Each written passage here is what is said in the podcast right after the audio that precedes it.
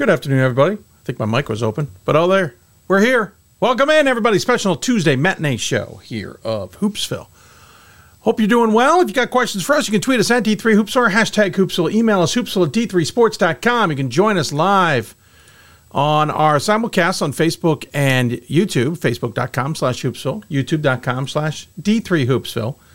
Lots of ways you can interact with us. Certainly hope you will as we have a tremendous day here to talk about the men's championships and the women's semifinals. By the way, the door is closed for now. Pup is around.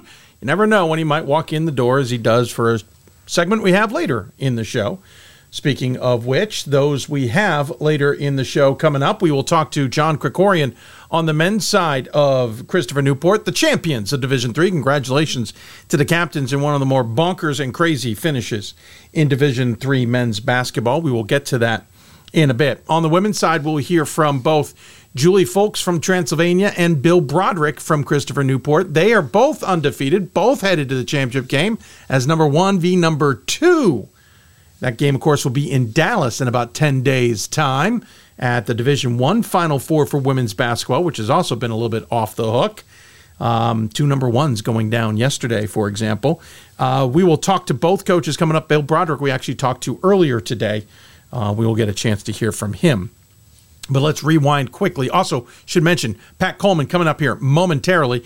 Gordon Mann will join us later to recap the women's side. But let's talk about the men's side.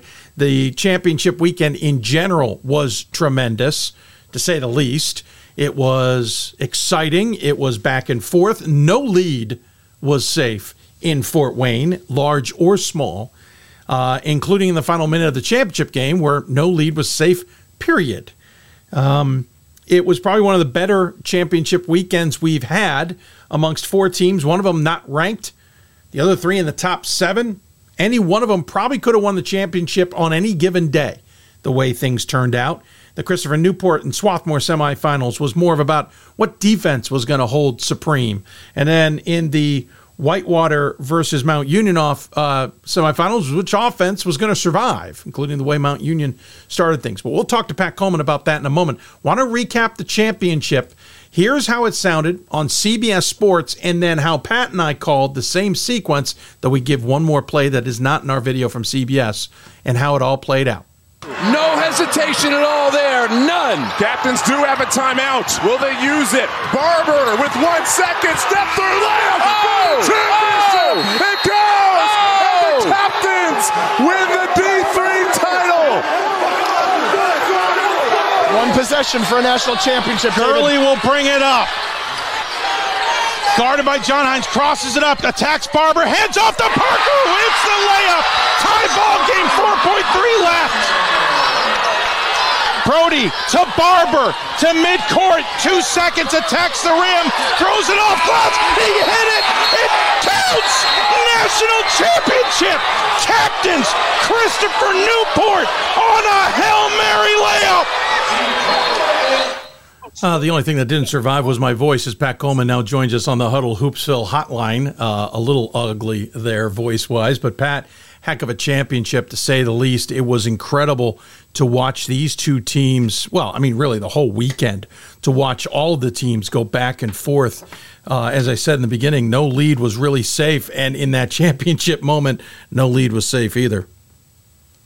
Dave, I think I still have goosebumps just thinking about it. Frankly, what a uh, incredible finish to the men's basketball portion of our season.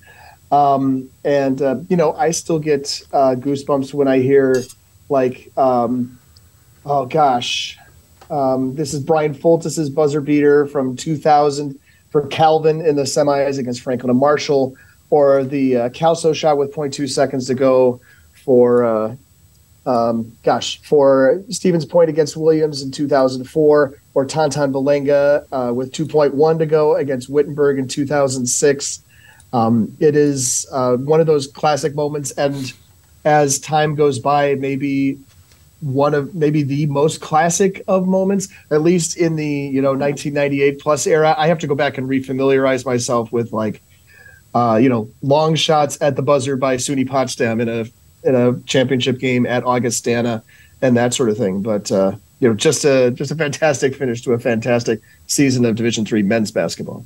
Yeah, I mean, absolutely terrific. Um, I, I don't think I've been listen every every championship weekend is fun. Every championship weekend has got great games, but I don't think every championship weekend had the storylines that all three of these games had. You had Christopher Newport and Swarthmore, where both offenses got stymied by terrific defenses and terrific X's and O's between those coaches, uh, and just kind of gutting things out. You then had the other semifinal with Whitewater and Mount Union. Mount Union one for 18 from beyond the arc. They were down 14. They were stinking up the joint, for lack of a better description. Whitewater's in control before Mount Union somehow crawled back into that game and ends up winning.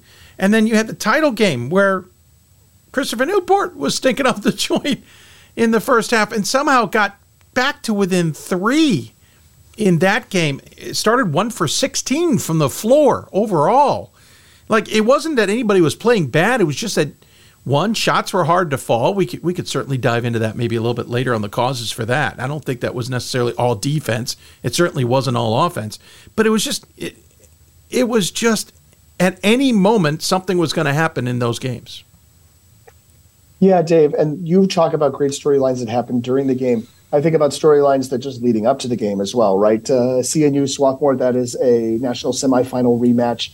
Um, UW Whitewater, we're talking about an unranked team going all the way to the Final Four, and then of course you've got your uh, your football fans with your uh, lovely one more UW Whitewater Mount Union game, yeah. uh, and then and then of course a national championship game that in and of itself probably doesn't need any storylines, no. but featured two teams who one of whom was going to win the national championship for the first time, and that we had a whole extra day to kind of sit down and think about those things too. Uh, gosh, just so many things uh, off the floor as well in this uh, in this championship season here. Yeah, the day off certainly helped. Um, I think it helped prepare everybody. It helped get maybe a better game.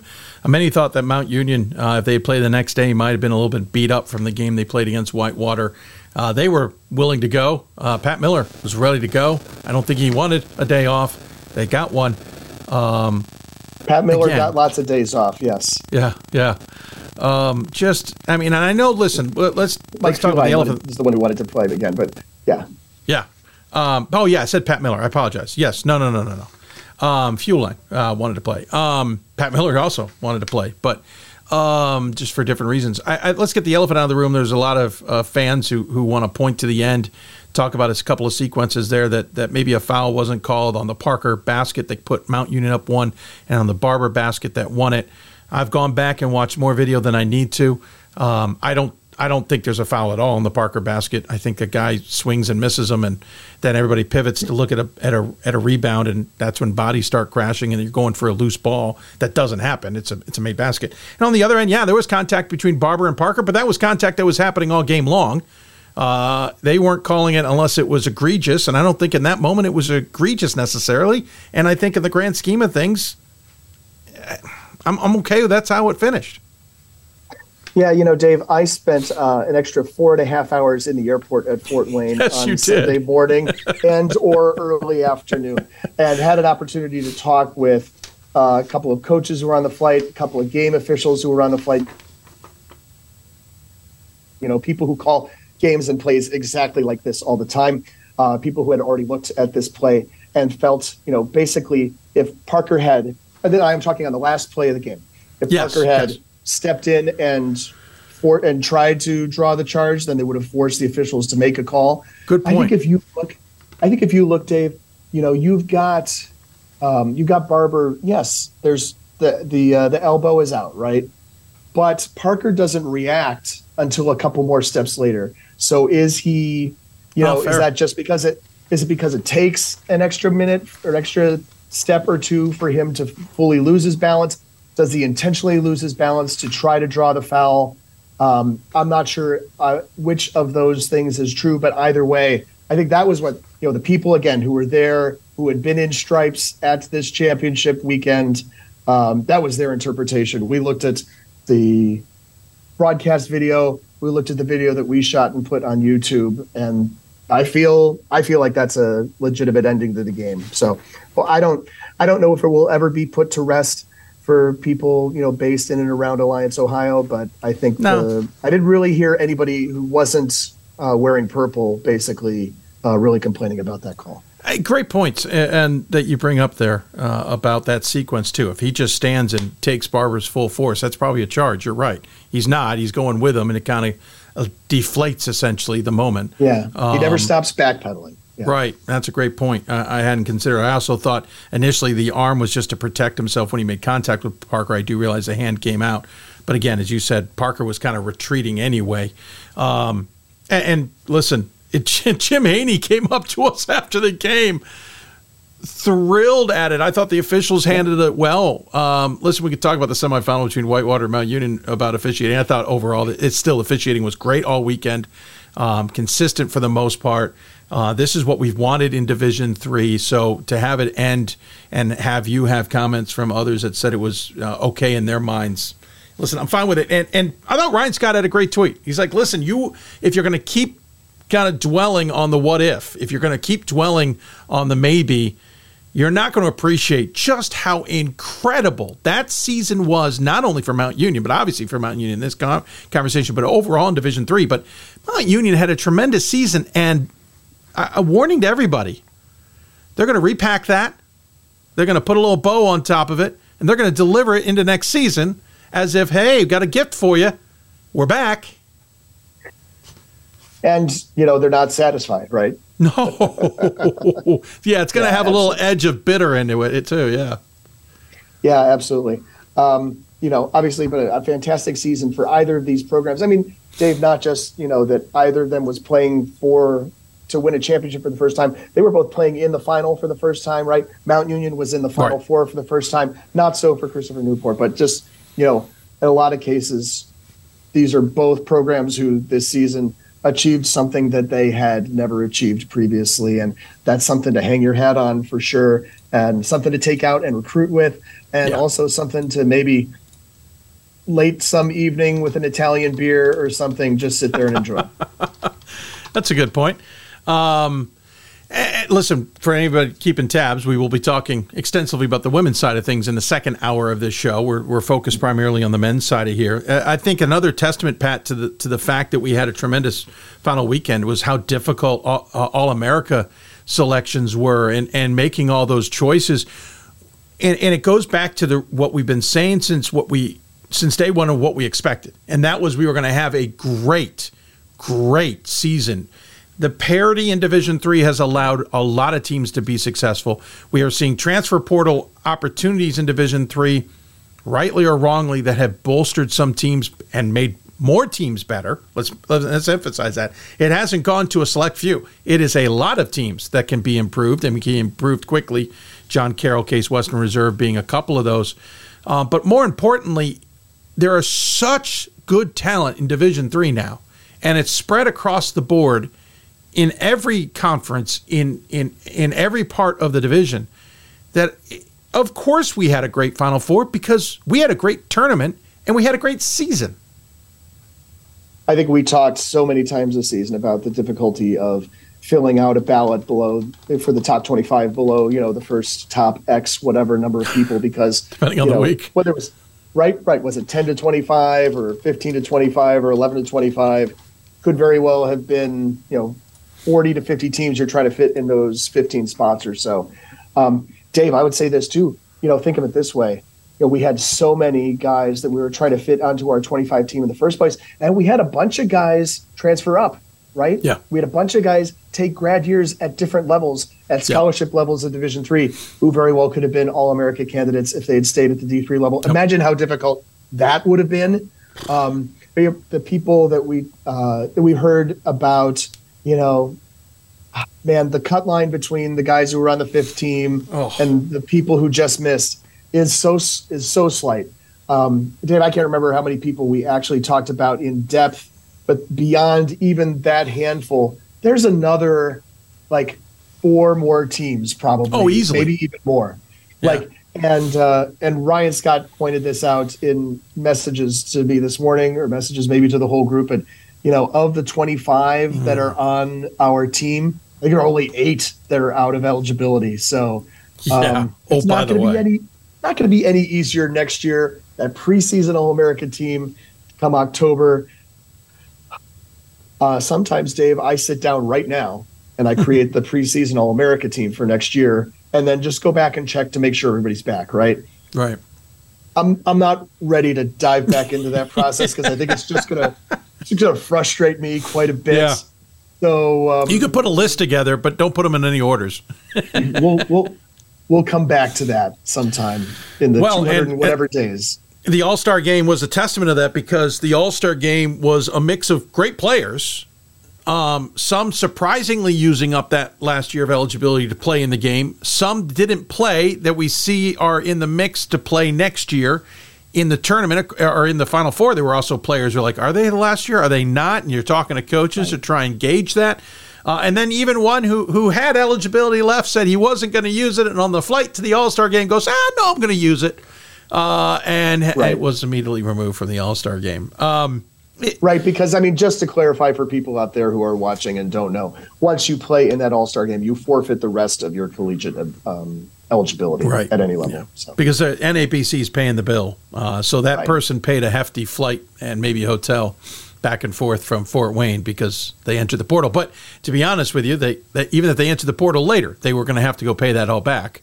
Uh, I think. Even I don't know about after the fact. I think it might be too Gosh, late. I Too, don't- but great question. Don't know Yeah, that. I I don't even know. It gets way too complicated in this day and age. And again, it's complicated because um, of how much COVID and the pandemic have affected things. We've still got a few years to pl- to play out of that. And a quick side note: somebody made a comment to me this weekend. I don't know if anybody else was around because I've lost track. That juniors right now are not even getting recruited in Division Three or even High school juniors. high school juniors. Thank you. Uh, Division three or other divisions because there's st- such a uh, backlog uh, of players and, and on teams and such that there isn't a lot of room. But that will eventually give way, and, and we'll see how it turns out. Uh, listen, I think all lost in this was how great Swarthmore and Whitewater played. Uh, not only this season, but in the tournament, Swarthmore was on the doorstep of getting that title game. Whitewater certainly had its moments. And by the way, speaking of another team that brings everybody back, the WIAC should be scared uh, because their in, their entire unit is back. Um, Swarthmore might lose some players, but Cal- Landry has shown he can retool real fast. Uh, that is a program to be feared. It, it was it was just a fun weekend of basketball. The day off in between has its benefits for sure, um, and it was it was a blast to to just enjoy. Pat, Yeah, I mean, I'm not sure I can say too much more about that either. I think the one other thing is that, you know, I think in part because of the extra day, um, we got to really sit down and spend some time with coaches and Yeah. players and that sort of thing, where we would not have necessarily just had time to do that otherwise. Um, it was great to get to know uh, John Krikorian a little better, great to get to know Mike Fuline a little bit better. And, you know, I think we would have talked to Pat Miller or Landry Kosmalski if they had uh, extended their stay at the tournament as well. But just to hear these guys talk about their philosophies of coaching, um, a lot of which ended up in uh, Ryan Scott's feature story, which is on the D3Hoops.com homepage under the headline Krikorian Captains Reach the Pinnacle. Um, I think there's a lot of good stuff that came out of that weekend. And, um, and of course, it, it's not just the stuff that we did go out and find D3 Datacast uh, coverage as well. Uh, there's plenty of stuff to be found and talked about. Yeah, absolutely. Datacast guys were there. Bob Quillman was there as well. Uh, I'm sure we'll hear from Bob eventually. This matinee was pushed to Tuesday because it was just too much to try and get back on the road on or get back to swinging things on Monday with everything we've got coming up. Um, uh, speaking of which, Pat, great moment at the end of the uh, championship. They played a basically a one shining moment type video for for the men. Something I think Yes. a lot of us have thought about, but the logistics are insane. If you don't have a big CBS truck sitting in the back lot, and we did, but not for that purpose. But just for the, just for the, oh, well, I'll get your reaction on it, and then we'll then we'll follow up. I would say, I mean, I don't know if you remember the days we used to do this on audio. Like we literally did essentially a Oh, okay. Uh, now PTSD's coming in. Oh, actually did a one shining moment at the end of like four or five championships in a row, maybe from 2000 oh, I'd have to go back. It might be more than that. on, and we were definitely doing the same thing. I was like, I was recording on a separate cassette tape so that we would have the final highlights so that we could splice that in at the last second. And I, if I remember correctly, too, Dave, we were, I guess we were doing this by computer. Um, Oh, no, it got to Cool Edit computer. Pro.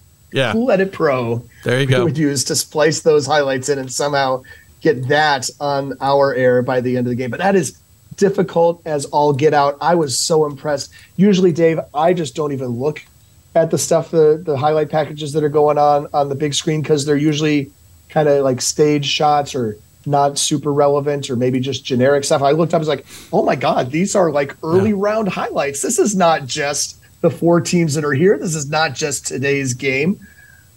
Um, and that you should roll that beautiful bean footage.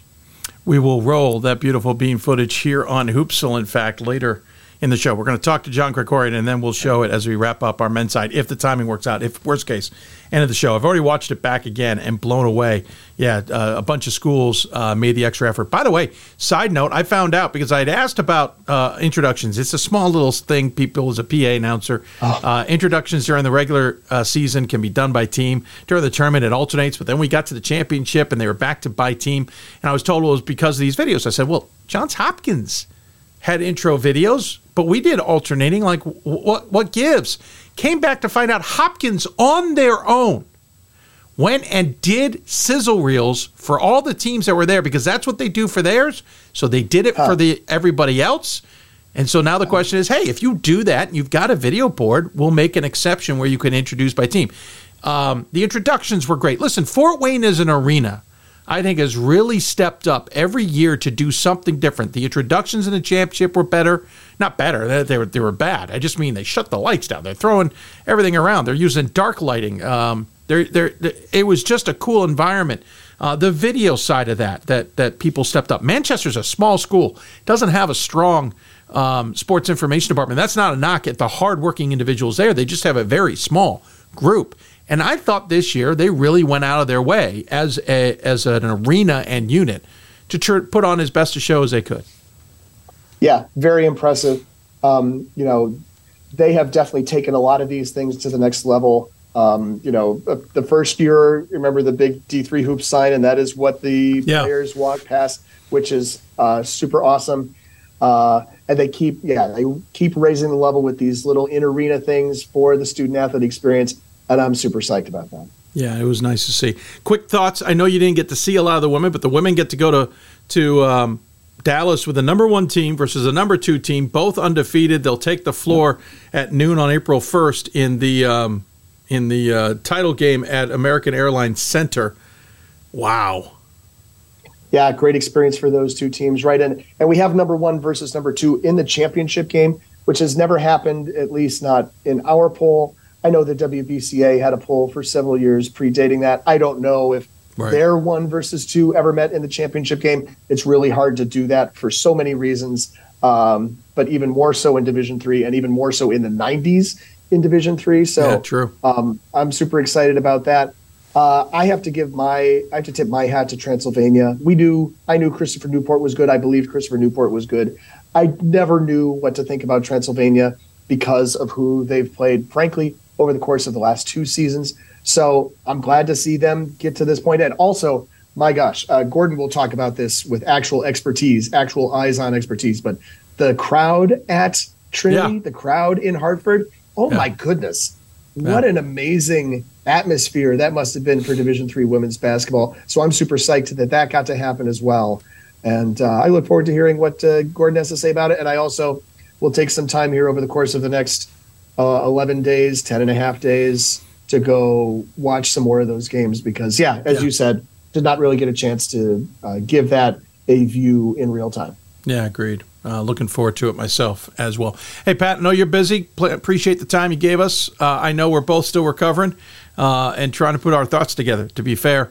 Um, but I would, uh, as always, give the guests the final word. Any final thoughts on the weekend, the season, whatever?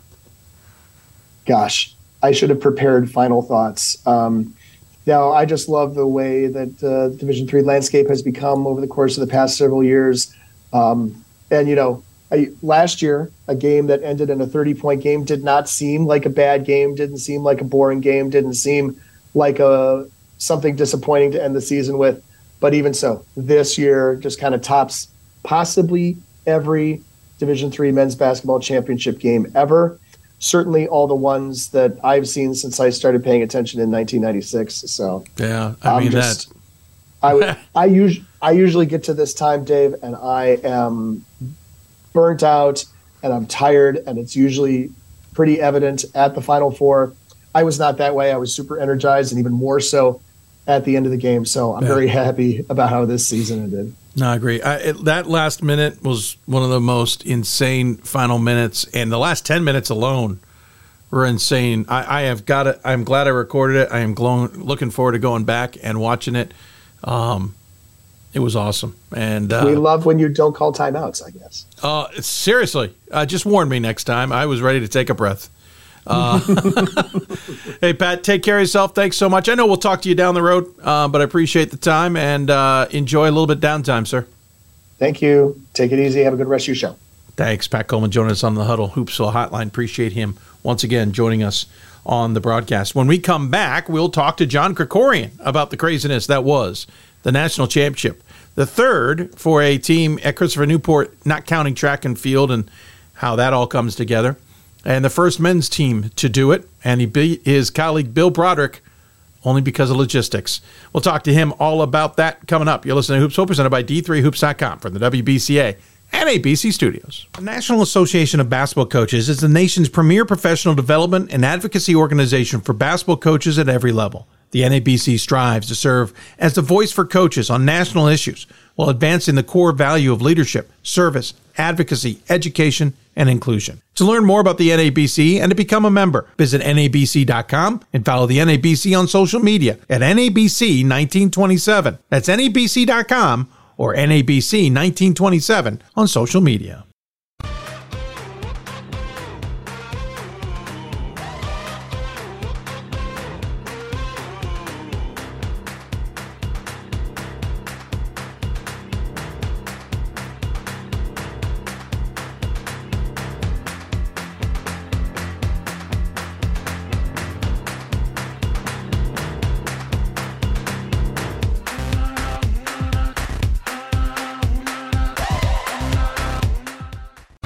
More schools than Division 1, more fans than Division 2, and more upsets than March Madness. There's nearly 850 programs with over 11,000 games leading to two national championships, and we've been covering it all for over two decades. From Eastern to Occidental, from Puget Sound to Piedmont, from Southwestern to the University of New England, and from Hope to Calvin. Nobody covers Division 3 basketball like we do. We're D3Hoops.com at www.d3hoops.com. It's on us to stop sexual assault. In any way that we can. To get a friend home safe. To never blame the victim. It's on us. To stand up. To make our community safe for all. It's on us. It's on us to look out for each other at parties. It's on us. To be more than just a bystander. To step up and say something. It's on us. All of us. To, to stop, stop, sexual assault. assault. Learn how and take the pledge at itsonus.org.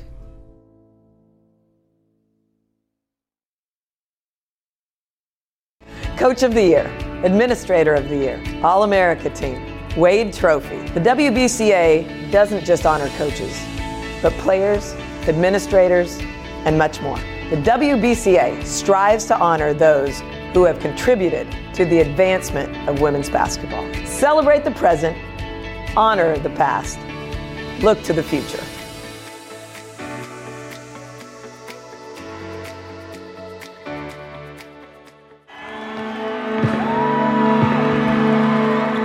Great moments are born from great opportunity. That's what you have here tonight. That's what you've earned here tonight. This is your time. Now go out there and take it.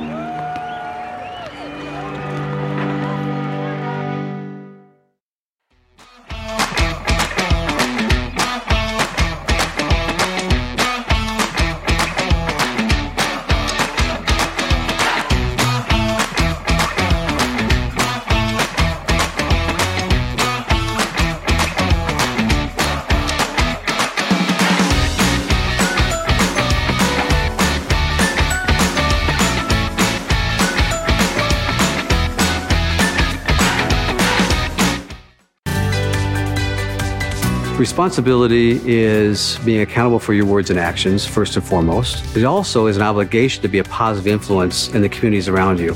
Being in a D3 program, you're going to have lots of different opportunities. You're not just an athlete, you're also involved in student life. Your academics are extremely important. We give a lot of our student athletes responsibilities right from the start by giving them leadership opportunities, by having them engage in the community, be a positive influence. That's being a responsible person.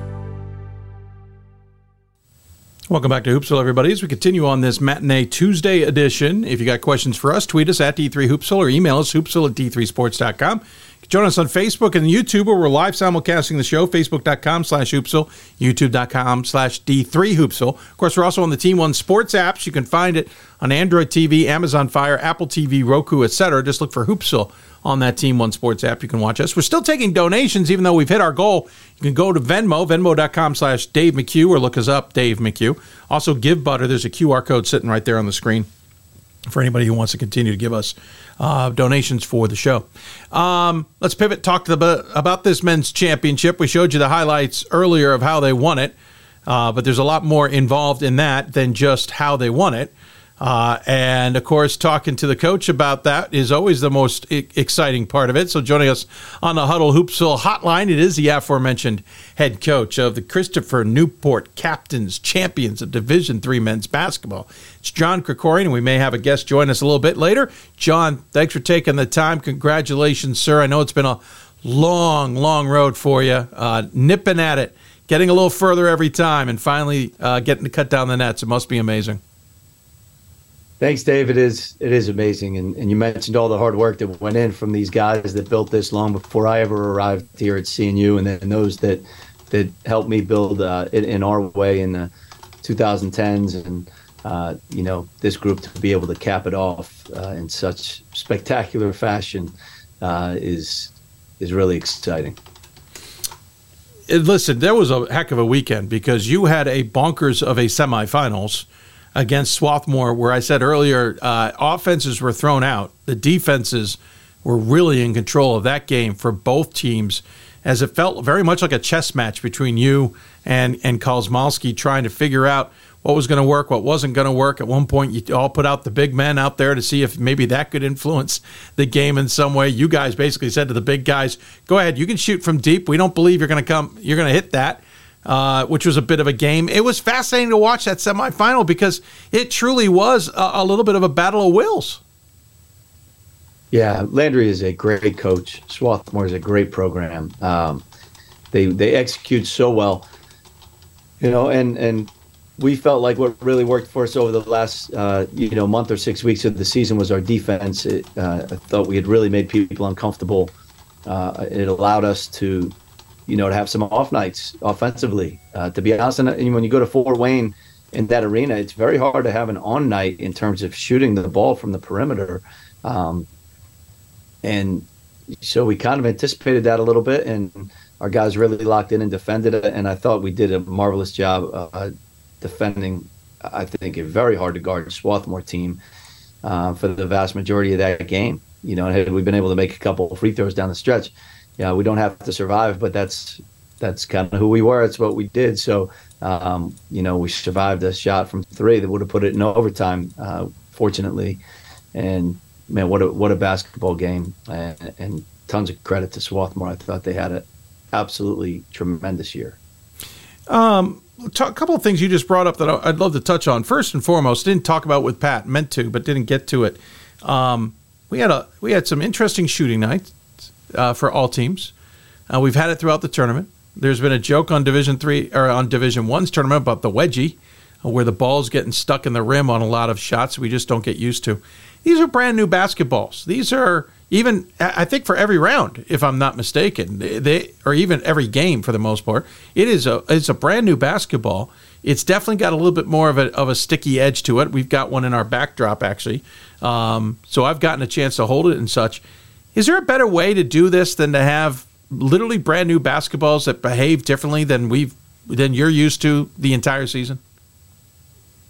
Um, I, honestly, until you just brought it up, I hadn't even thought about it. You know, last year was a little interesting because most teams hadn't used that ball until the NCAA tournament right. in Division Three. Now, I think many are. Like we used them in our league this year, so we were we were pretty comfortable with it. Um, you know, the newness versus not. I mean, I guess the one thing I found, as long as they're pumped up properly, they were they were fine. As okay. long, you know, dribbled around for a couple hours and pumped up properly, are fine. But if you overinflate these balls even a little bit, they can they can get really wonky. You know. Huh. Um, but you know, I, I, didn't honestly in those six games. It, it was not an issue at, at any point. Um, no, that I recall.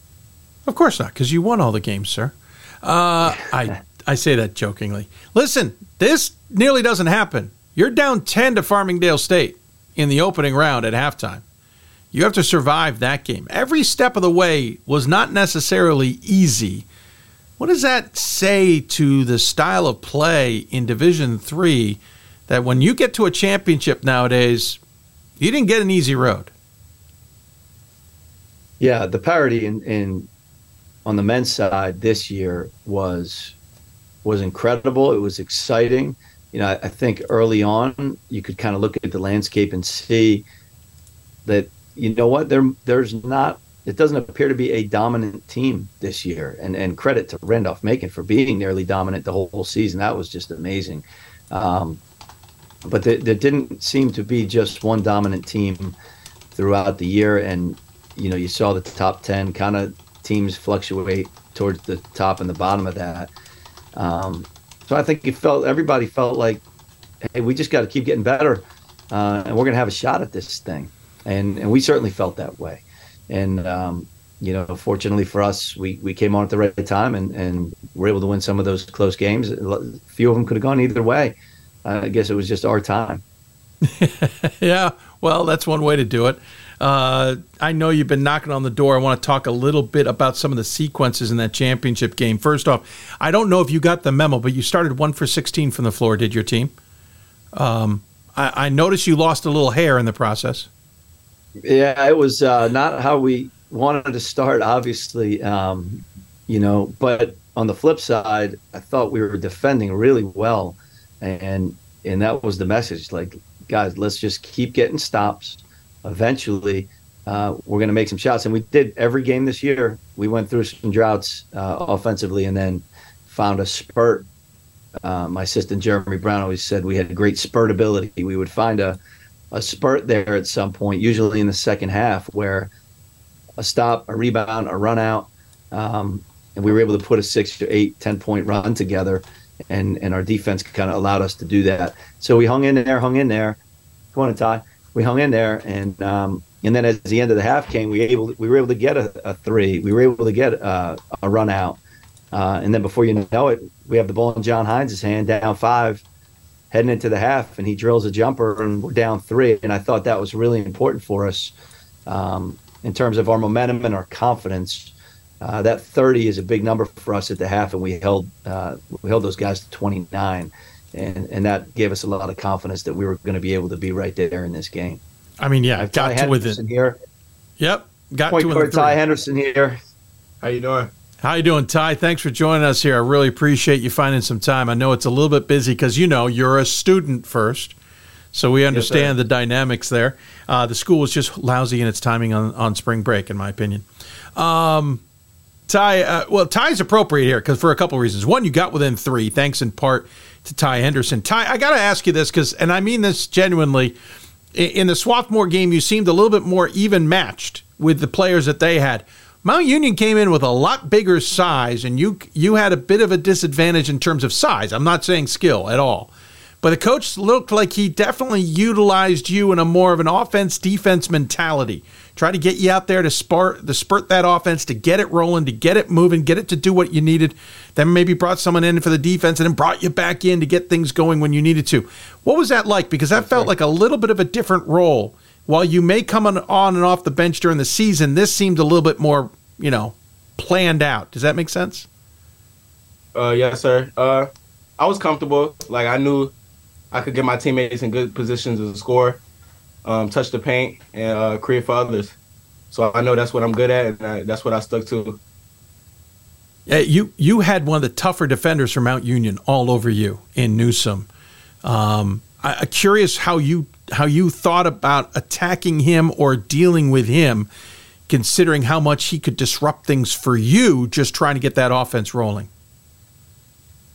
Um, yeah, uh, he's a great defender. We also have great defenders here at CNU guarding me every day in practice. So it was not. It was it was the same. Really, just attack. I didn't think about oh he might lock me up or anything. I just thought about creating plays for my team. Great answer because you do have darn good defenders, to say the least, uh, on your squad. Uh, starting with a freshman uh, named Hines, uh, and then his brother named Hines, and some others Yes, certainly.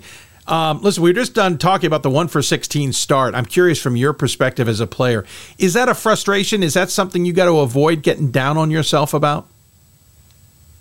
Uh, no. Uh, one for sixteen. Uh, you're talking about the game, how we started? Yeah. What? Yeah, in the title game. Oh yeah. I didn't panic at all. I knew like it's a game of runs. They came out and defended, and I mean, we we didn't get down at all. We knew our time was coming. We just had to put together some stops ourselves. Uh, another dynamic here, and, and not to shed light on negatives, but I found it fascinating. At one point, there was a timeout, and everybody on Christopher Newport was definitely a little bit on edge. There was some arguing. There was some arguing in the huddle. There was some arguing outside the huddle. There was arguing going into the huddle. And I remember talking to Coach Krikorian afterward, and he's like, "Ah, that's what we do." Ty, from your perspective, though, what was that moment like? Because that felt like the turning point a little bit. You guys got fired up and kind of took it out onto the floor as well. Yeah, uh, we've been doing this all season, like a little fireworks we call it. Uh, it's really just uh, holding each other accountable. Really, I look at it that way. Um, we need some, some people to step up, and we we are leaders on this team. So we uh look at the other person and say, "Come on, man! Like, uh, it's time to turn it up, man." So it's a little fireworks, and then we come out and leave it all on the court. Before I get to the ending sequence, because Ty, you were huge in that final minute and how that all played out, I do want to ask a little bit about the other guys and the team and how they played. Obviously, Trey Barber had a bonkers great game and finished with the, the winning shot. But a guy like Furr, who comes out kind of a role player and has almost a career night in the title game, uh, a guy like Anderson, who came out and was instrumental all weekend, I think, in helping kind of throw curveballs. Coach, I'll start with you, and then Ty, I'd love to get your opinion on it. It really felt like while we knew the role, the the significant guys, the star players, it was your role players who who played a big, big role in that weekend. Yeah, what what we've learned about this this tournament and and that stage, especially at the Final Four, um, like you you can't have any fear when you play. You have to have just this um, mentality about you because that moment gets gets very big. That arena is very big, and you know the guys that just have a, you know, that they just don't. I want to say, for lack of a better uh, way to say it, they just don't care. You, you have to be willing to lose if you want to win big. You got to be willing to put the cards on the table and and not play not to lose or with any fear. And and those guys, Ian and Caleb, they're they're definitely those kind of guys. And so the one it didn't surprise me at all, and that's why we had them ready in the rotation uh, that they would go out there and just play uh, and play to win and not worry about the stage. And they that's the kind of guys they are, and they and that's exactly what they did. And I'm not saying our other guys were scared. I just know those two in particular. Um, they're they're fearless. Yeah, certainly fearless is the right word. Um, uh, Furr, at one point, I, I was surprised you wanted to take him out of the game. Uh, and interesting enough, he's one who hit a big shot in the first half and was kind of part of that spark that got everybody fired up because maybe there was a defensive uh, misassignment or, or, or, something. I have no clue. But it, that was part of all of that. Um, Ty, from your perspective, what's it like to know that okay, option A, option B may not be working, but all of a sudden C, D, and E are, are lighting it up, and and you can go almost anywhere on the floor at that point. Yeah, it's an amazing feeling. Like I, I would say all season we had people step up. Uh, you got Brandon Edmond steps up big. Uh, Mary Wash, like I could name a lot of people that stepped up throughout the season. Caleb Furr and Ian Anderson just happened to do it uh, this past weekend. It was great. Uh, we knew we knew they could do it. Everybody on our team has the potential to step up. Pretty impressive. All right, I got to talk. About, final ten minutes is probably one of the best ten minutes in the championship that we've had, but the final minute was insane. I don't know, Coach, if you understood. You had a timeout. never used it. But you had one. You could have given all of us broadcasters a moment to at least catch our breath and all the fans a moment to catch our breaths, but no. And it started with Ty because they go down the floor. Parker puts a put back in. It's, it's a loose ball rebounded. He puts back in and gives them the lead for the first time in, in a little bit after you guys had taken the lead coming from behind. Ty gets the ball. He's coming down court, and I remember looking over to you and going, "I wonder if he's going to call timeout as soon as Ty hits midcourt." And you you were just chilling, watching the play, and I look back up. Ty's hit a second gear. I'll start actually with Ty on this one. Ty, what did you see out of Mount Union that you thought you could take advantage of? Uh, firstly, like I just want to say I was very prepared for this situation. Uh, like coach tells me all the time, like we're not calling timeout uh, if that if that happens. And I learned this season, like a, a, similar situation. So, like we go over this in practice. So I was very prepared. I knew exactly what to do um, in that moment.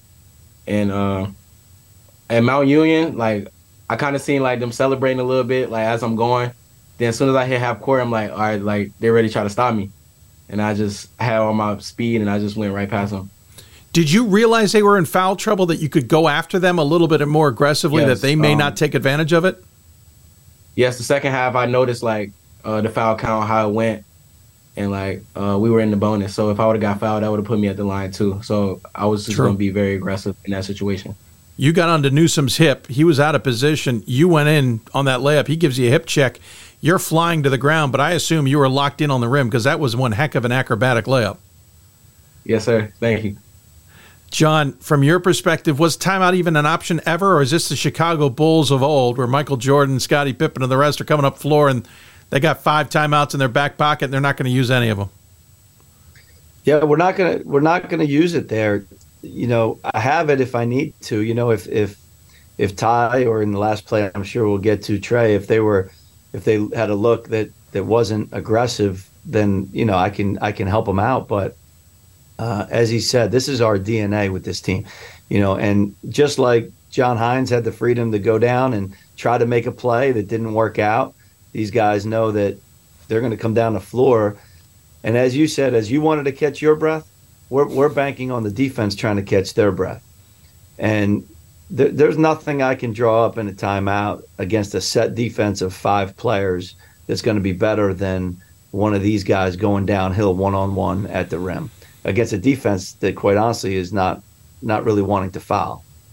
So uh, he knows it, especially Ty, because we talk about it all the time. It's funny because Ty, we talk about the time, like like four yeah, seconds, yeah. and we've done drills where we throw him the ball four seconds and say get to the cup, and he can do it in less than four and um, so he, he's very comfortable. He does it all the time, and so th- there really wasn't a thought of using certainly my final time timeout in that situation.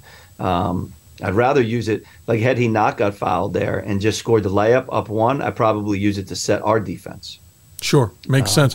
Which is is really important coming out of the shot, you get fouled. They call timeout. Ty, you have to come out of a long break because obviously it's a longer than you've ever had all season due to CBS Sports. And now you got to go to the line to try and give you the team the lead. So, you know, listen, I know in practices you practice to be your heart racing when you go to the free throw line, and a lot of guys might practice it when your heart is barely there. You're probably somewhere in the middle, and you know the game's on the line. I saw you take a deep breath at that line and holding the ball before burying it. yeah. How were the nerves in that moment? Uh, the deep breath is part of my routine. I like it. It kind of yep. uh, calms me down. Just seemed but, deeper. Uh, it seemed deeper. yeah, probably was. But uh, I mean, I could say I was prepared for that situation. Uh, pra- I'm saying practice every time. Like practice, uh, we go over these late game situations a lot, and we picked it up even more during the NCAA tournament because we know it's March and it's it's filled with madness. So, like we knew uh, situations like this were going to come up, so we had to be ready for them. Uh, you make the basket, come out of the game. You bring in the defender in, John. They go and get an amazing basket. Gurley on the drive with an amazing dump to Parker. I, listen, you could probably defend that a hundred times, and I'm not sure everybody's going to be aware of that. But I thought it was just a tremendous play on their part.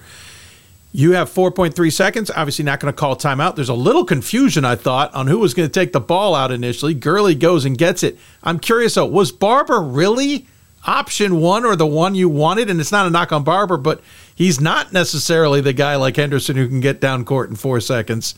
But he gets the ball three quarters of the way up, or uh, three quarters of the way to go.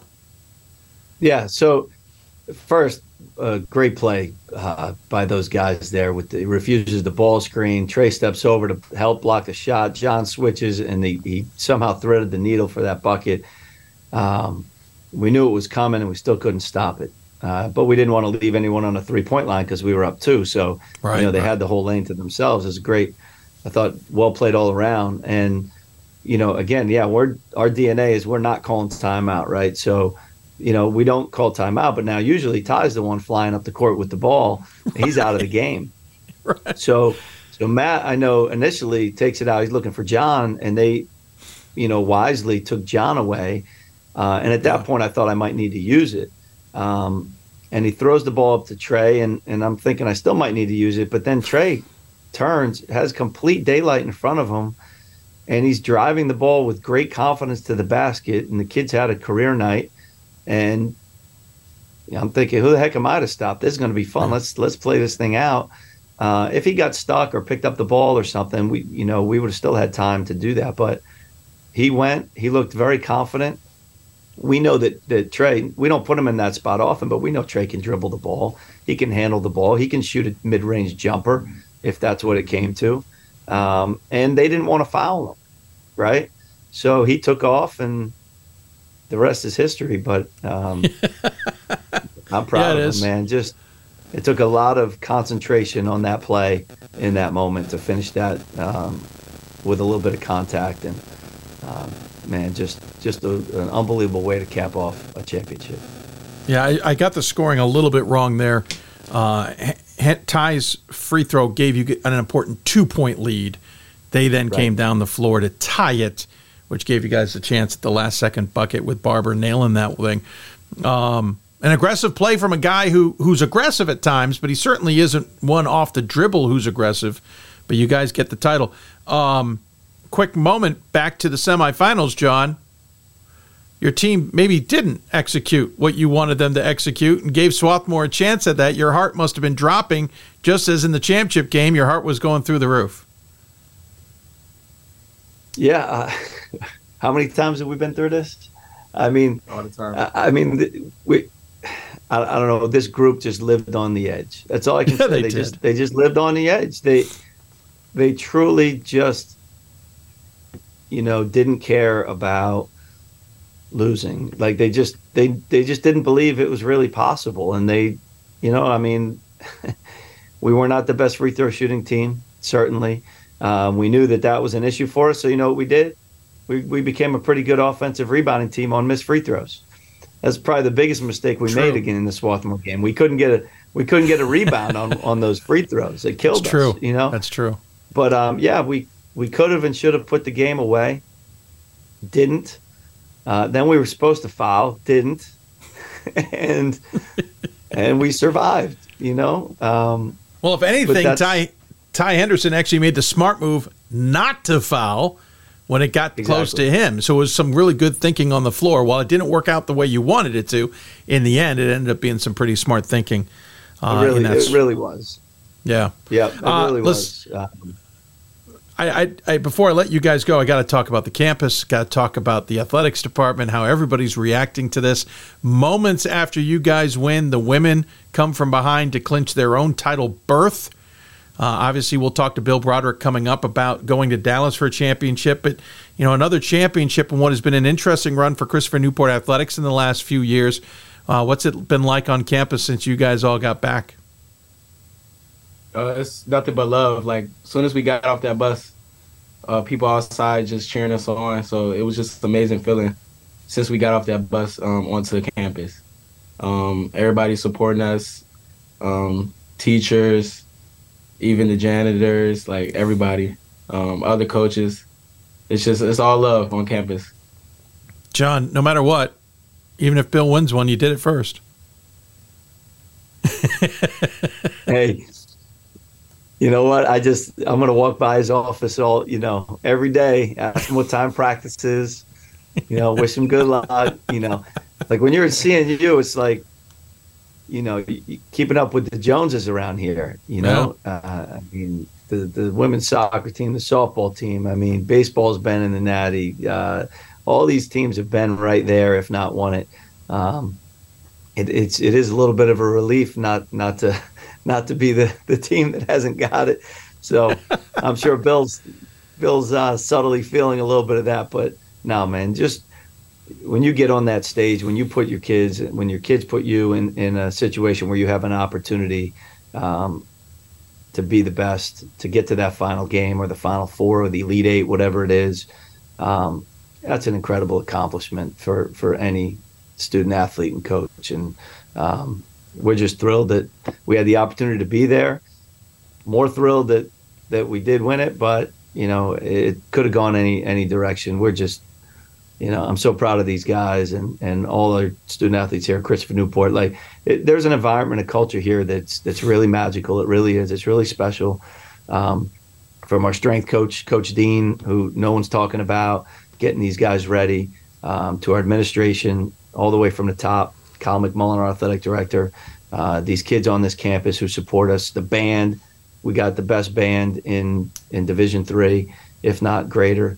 Um, it, it, all adds to a culture of excellence and a place that you want to be. It's really special for these guys, and um, we're, we're we were lucky enough to be able to carry that flag last weekend for for all of them. Ty, what's it like to be to know? I should say that you're a national champion, man. Uh, it's a dream come true. Uh, the best day of my life. No, I'm sure it was. Uh, congratulations, you guys. I know it's been a long haul, John. Congratulations to you. Congratulations to the team on the accomplishment, especially after the near miss for some of them in 2020, and, and you could call near misses since. Uh, we always give the tradition here on the show of the last word to the final to our guests. Any final thoughts you guys would like to start? I'll, I'll leave the floor to who goes first. Oh, I want I want Todd to finish this one, man. As a man, a few words. My point guard had over 100 assists this year uh, became a true, true point guard, has bragging rights in his family now because his dad played here and his mom, and neither of them have a national championship. So that's going to be a that's going to be a fun Fourth of July barbecue. We're going to talk about that. Yeah, that will. Um, although his dad and brothers did just win a state championship yeah. in in at the high school level here at Lancaster cool. High School in Virginia. So you talk about a basketball family. I think we give this guy the the final word here. Definitely. Uh, well, the off season started yesterday. Uh, we look to go back to back. Perfect. And John just died a little in his inside. he just we literally just watched John Krikorian die a little on a camera. That's perfect.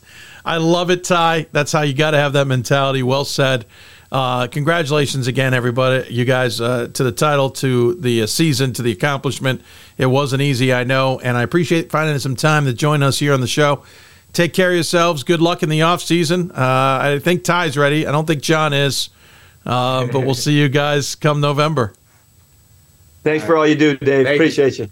Thank you, guys. Take care. Ty Henderson, John Krikorian, join us on the Hudl Hoopsville Hotline. Uh, we're going to quickly show the recap video from um, that they put together for D D three men's basketball. Uh, the Manchester University team responsible for that, thanks to Nathan Dennison, who points out Bridget Nash, Alina Reed, uh, Sydney Sexton and Tristan Bronaugh. I hope I said their names right. Conceptualized and edited the hype videos with footage from early rounds, championship practices, and games. The starting lineup content on Saturday was from the media session on Friday. Amazing work by the team. That's from Nate Dennison, who also he and his crew did a great job there. We'll show the video. Uh, and then we'll go to break, and Gordon Mann will join us on the other side. But this is how the Division Three men's basketball season wrapped up.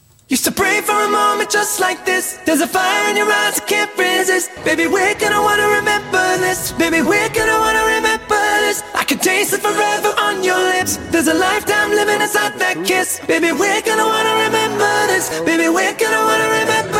Good afternoon, everybody. Welcome to the 2023 NCAA Selection Show for Division Three men's basketball. This is the best time of year at college hoops, and we think the depth and quality of this year's field is is especially strong. Who's in and who's out? We're about to find out.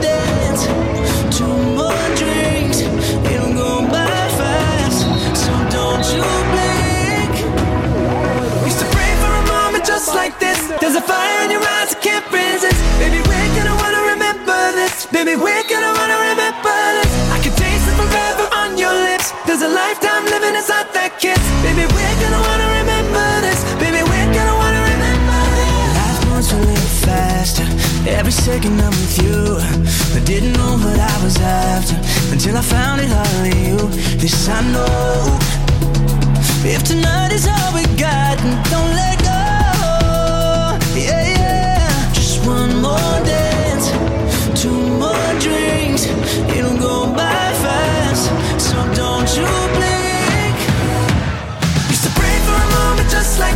There's a fire in your eyes I can't resist. Baby, we're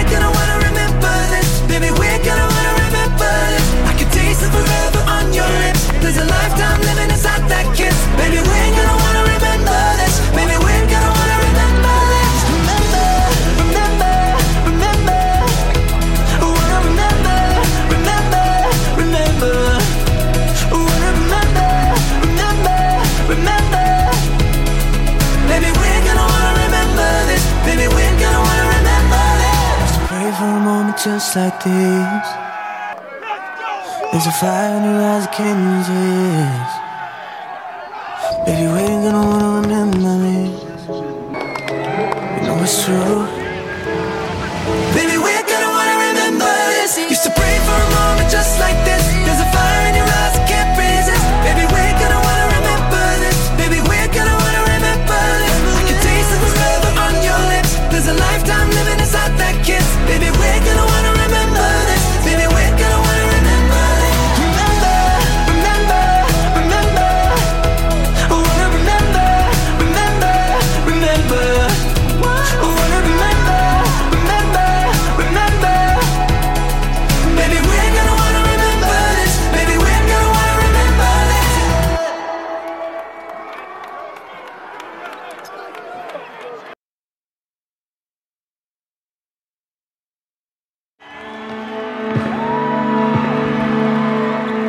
Great moments are born from great opportunity.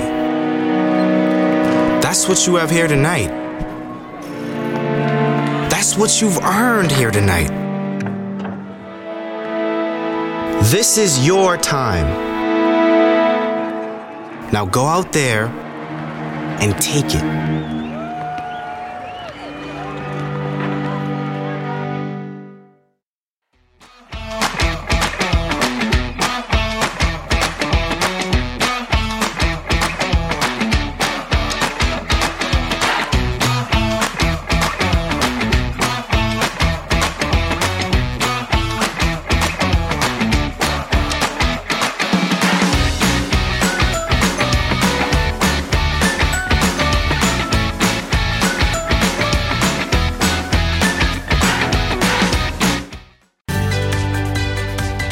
Responsibility is being accountable for your words and actions, first and foremost. It also is an obligation to be a positive influence in the communities around you.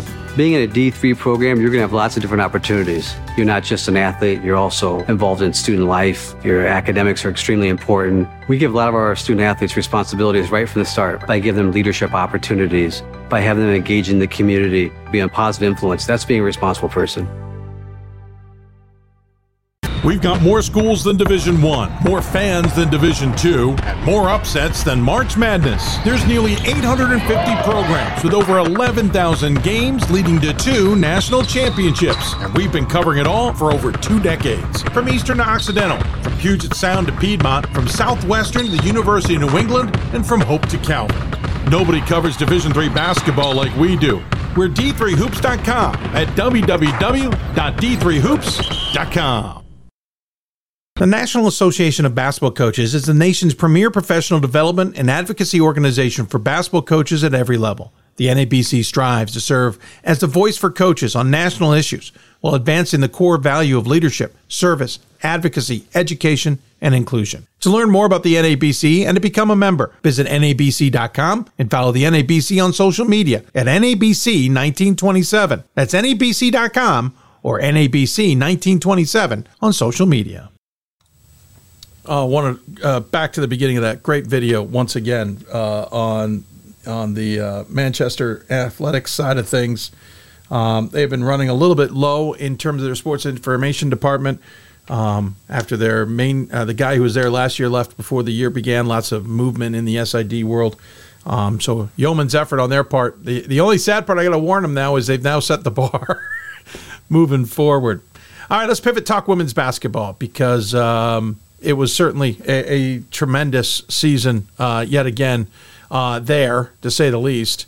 Um, and the weekend was certainly dynamite, uh, to say the least, because, uh, well, it, it, couldn't get any better than two semifinals with good crowd reaction, good support, and all of that jazz. And that's exactly what they got in um, Trinity, at Trinity in Hartford, Connecticut, which, of course, is the alma mater for our man, Gordon Mann, who is managing editor of D3Hoops.com, joining us on the Hudl Hoopsville hotline to talk all about it. Gordon, first and foremost, must have been good to be back home.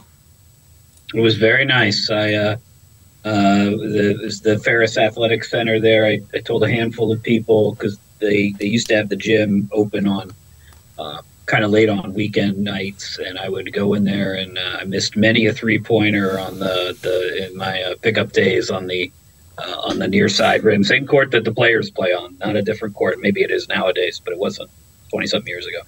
Uh, it's probably the same court, just refinished. I bet. Um, I'm not sure. Yeah, I, I think they so. would have. I think they would have called you, say, "Hey, listen, we need to redo the floor. We know you've taken a few three pointers on it. Would you please donate?" Yeah, um, I, if, if, if, you if, if you had to donate by number missed, I would have owed a significant. yeah, good point. Um, what was it like? Um, you know, a little different. We haven't had this since 2016, where the semifinals are by themselves. You know, we've talked a little bit about maybe doing the Elite Eight Final Four thing in the future if they could figure that out. So it was just two games. That's all it was. You know, all the pomp and circumstance without the championship. Essentially, what what was it like that uh, over the weekend? Yeah, that's always that's always a little weird when you have because um, uh, you don't play down to a champion, you don't play down to one team. Every other event, you know, every pod, every weekend, one team comes right. out, cuts the net. Usually, if it's Final Four, uh, you know, you kind of play to a conclusion. And this one, uh, you know, the team wins, and they're like, okay, 35 minutes later, we need kind of all of you guys out of here so that the next team can come in. um, but great crowds. Uh, Rhode Island College traveled really, really well. Uh, Smith traveled really, really well. They're geographically close.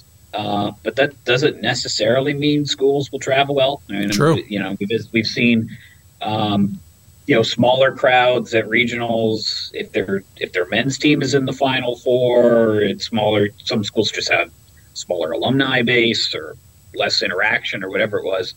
But uh, RIC and uh, and Smith uh, really filled out the stands. Good showings from from Christopher Newport and Transylvania fans too. They were coming from a more significant distance.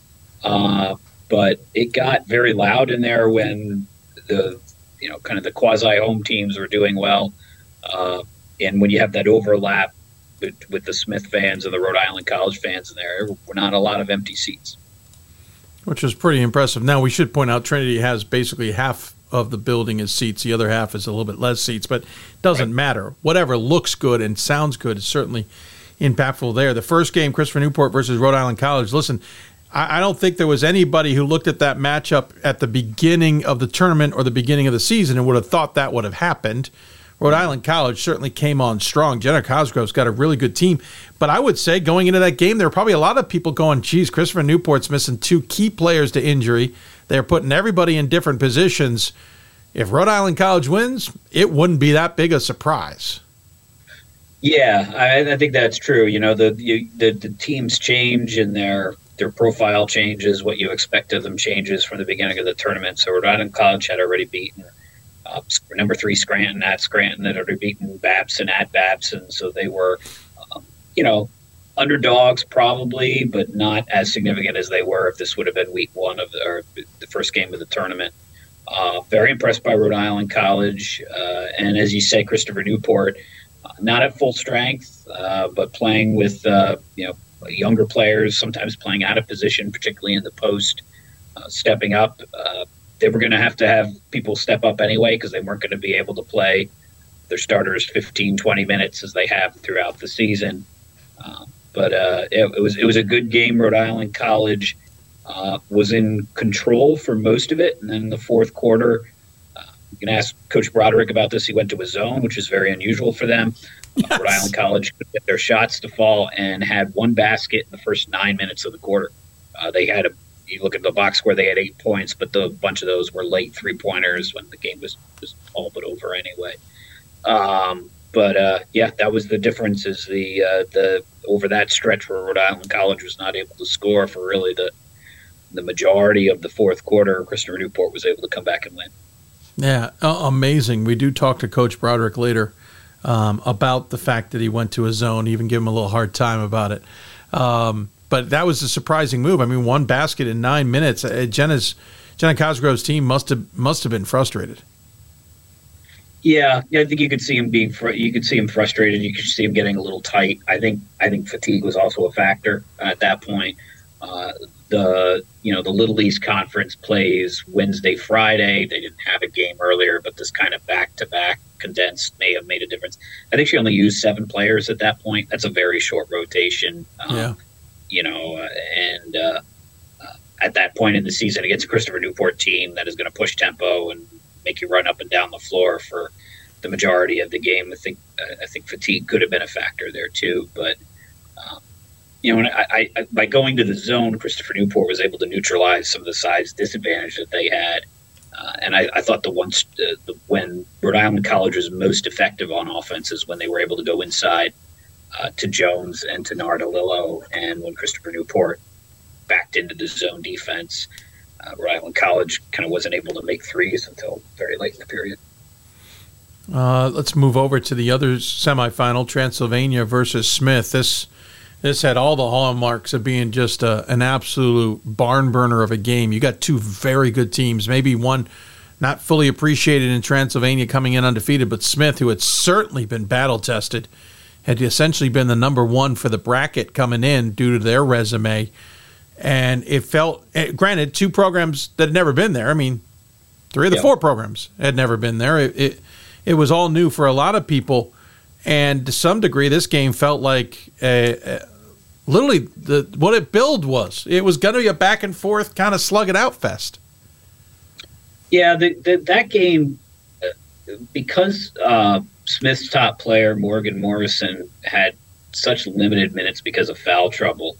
Um, know, it's not to take anything away from Transylvania, who could have won the game anyway. It was an excellent team. You know, any concerns about their strength of schedule, you know, aren't a concern really anymore at this point in the season. Um, but Morrison was something like 10 for 12 for 22 points in 22 yeah. minutes. Uh, she played, she picked up her second foul six minutes or four minutes into the second quarter. Um, uh, Coach Hershey sat her down for the rest of the period. She started the second period, the second half, and picked up 2,090 seconds. Uh, one Thornton, Deja Thornton, who's very good at getting opposing teams to foul her, drew a foul on the opening minute, and then there was a loose ball foul on, Morgus, on Morrison. And even though she came back out and played some after that, she actually didn't foul out until the very end. She was not nearly as effective. I think she was yeah. something like one for two after that foul, right? Playing and and the difference it made on defense was was enormous. So great game. I know the Smith fans uh, and team were very frustrated with the foul calls and the foul trouble. Uh, you do wonder if uh, you know if she doesn't pick up the let's say she doesn't get the fourth foul, right? That they get her off the floor after the sure. third and able to play a more traditionally aggressive fourth quarter. You wonder if the the game would have been closer because it really was until Smith closed it down to five, I think, late in the fourth quarter. It was a 10 to 15 point game most of the way. Uh, and I, I, think that would have, I have to imagine Smith would have been closer until the end uh, in that situation. Uh, but again, none of that's intended to take away from Transylvania, who played really, really well. Uh, uh, Madison Kellyone was very impressive. Deja Thornton was very good. Um, it's just if you're looking at what that game might have been, the foul calls I think were a factor. Were were, were they legit calls? Were, were I mean I know the last one they, they overturned, but apparently upon review her foot is is inside the arc. Yeah, um, it, you know it's really hard. It's really hard for me to say that it was it was a physical game. Uh, a lot of a, a lot of physical contact down low around the post. You know where the calls even not really. And uh, Smith had more foul trouble with Morrison, and even Pakunka picked up a bunch of fouls. But I don't. I'm not ready to. Just, I don't mean that to imply that somehow the officials were favoring Transylvania in some way. Maybe there was just the way Smith was playing down low, their level of physicality warranted fouls. It was a pretty physical game, down low most of the game. There weren't a lot, wasn't a lot of hand checking. Neither team really ran much of a press, so you didn't have a lot of fouls in the backcourt, other than when, you know, uh, fan teams were trying to extend the clock. Uh, but there was a, there was a lot of contact. I really was not able to discern um, you know whether Smith was kind of treated un- unfairly or not. Yeah, no, certainly not unfairly. Just curious uh, on the dynamics of it. I, I, know their fans certainly didn't like it. Yeah, it was uh, it, it, was a very physical game. Yeah, absolutely. Um, listen, Juli Fulks has certainly built this program over the years. That's their first game away from the Beck Center in the NCAA tournament since 2019. They will now play their second away from the Beck Center at a very different arena, the American Airlines Center. Right. Yeah. But just your thoughts on seeing Transylvania up close. Oh, they're a really they're a really good team. I mean, uh, they they are um, on the court. They're very very efficient. Uh, Kellyone is quick and kind of gets to whatever she needs to be. She's a good outside shooter. Uh, it's a well built roster. Uh, you've got Kellyone as kind of the ball handler. You've got Thornton, who's very effective in the post and then they've got Kennedy Stacy to complement uh, uh, Kellyone and Lakin Ball to complement Thornton. Uh, it's just a it's a well-rounded roster, um, you know, with with good balance to it. Uh, they are, you know, wrote about this a little bit in the, the kind of game story on Saturday night. They're very gracious, uh, is the thing that you come away from with them. That when you talk to them in the in the post game press conference, um, there's not a lot of bravado there. They're very understated. If you ask a question a certain way, they can almost be apologetic for their success. Um, I, I, think they're uh, I think they're a very impressive program. I think they have taken on to some extent the personality of their head coach. Um, who's very impressive, very thoughtful. I mean, she's I don't think she probably prefers to be called this, but she's Doctor Juli Fulks. Uh, yep. Yep. And uh, you know, she's had a lot of really interesting life experiences, and they have they just have a very a very cool vibe to them. It'll be fun because the championship game. If you just watch the head coaches and you don't watch the players, you'll see two very different approaches. Yeah, I watch.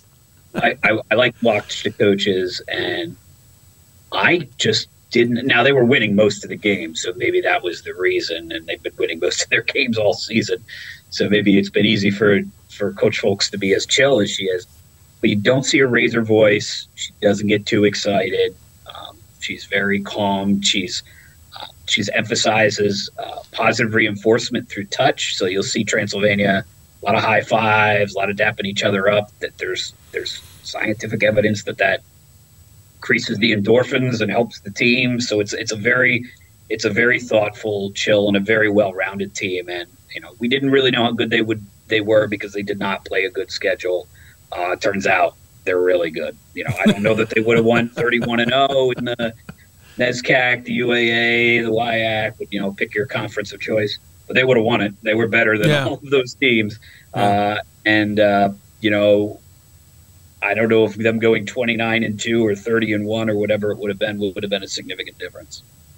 What are your thoughts on Christopher Newport? A, a, and again, as we said at the beginning, a different look with two major stars out and having to kind of retool things a bit.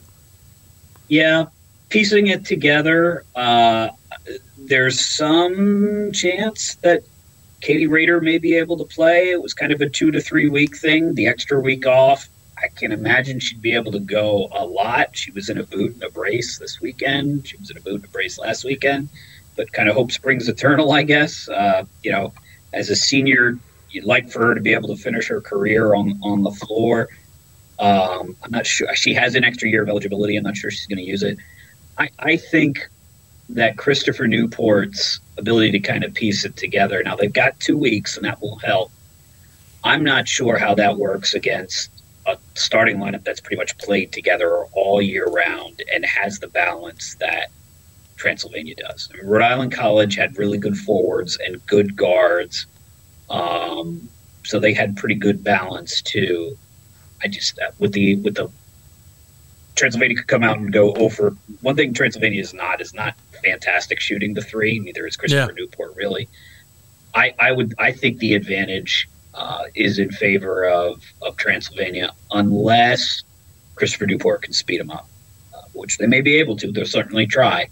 Uh, but even Coach Broderick has even talked about the fact that with Simmons and Raider out, the types of presses he can run are a little different. So um, I, I'm, I'm open for a good game.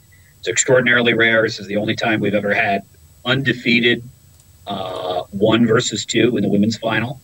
Uh, we had an undefeated national championship game a handful of years ago when Thomas More played George Fox in the game that now doesn't exist because of uh, the vacating of the win. And we've had one play two in the tournament, um, but we have never had one undefeated number one against undefeated number two for the national championship. So that'll be special. No, I was just going to say before we let you go, it's one v two. It's undefeated v undefeated. It's going to be at American Airlines Center, part of the Yeah. big weekend in Division One, Two, and, and along with Division Two and Three being there. We'll hear from Bill Broderick later about the, his excitement. We'll hear from Juli Fulks here momentarily too. But just, I mean, listen, we thought Tufts versus Thomas More in Indianapolis was big. This feels like it takes it to another level. It does in terms of the team success. Now, the, the thing that made that weekend so much fun or increased the fun was you had UConn there. Yes. With the Jim, uh, the Geno Auriemma, uh, Carla Berube relationship was different. You had Thomas More kind of in the role of UConn, um, Yeah. in terms of where they were, and it was also a weekend. Although it it was just fun to see him. I don't know that it had any impact on the game. You had Scott Rueck there, who was the had won a True. national title with George Fox with Oregon.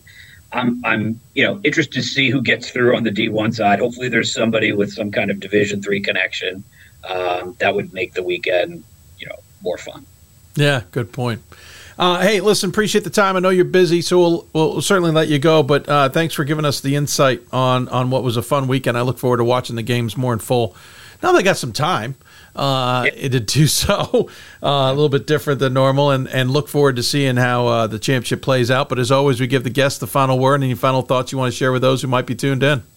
Uh, just kind of a public service announcement. We will. I know that for a lot of the Division three fans, this is kind of the end. If you follow it on the men's side, you know the, the, the great championship game with Christopher Newport winning there. If you're on the women's side, or if you're on both, uh, do check back with the website. We'll probably have All Americans posted early next week. Uh, WBCA had theirs out, um, and we have ours out on the men's side.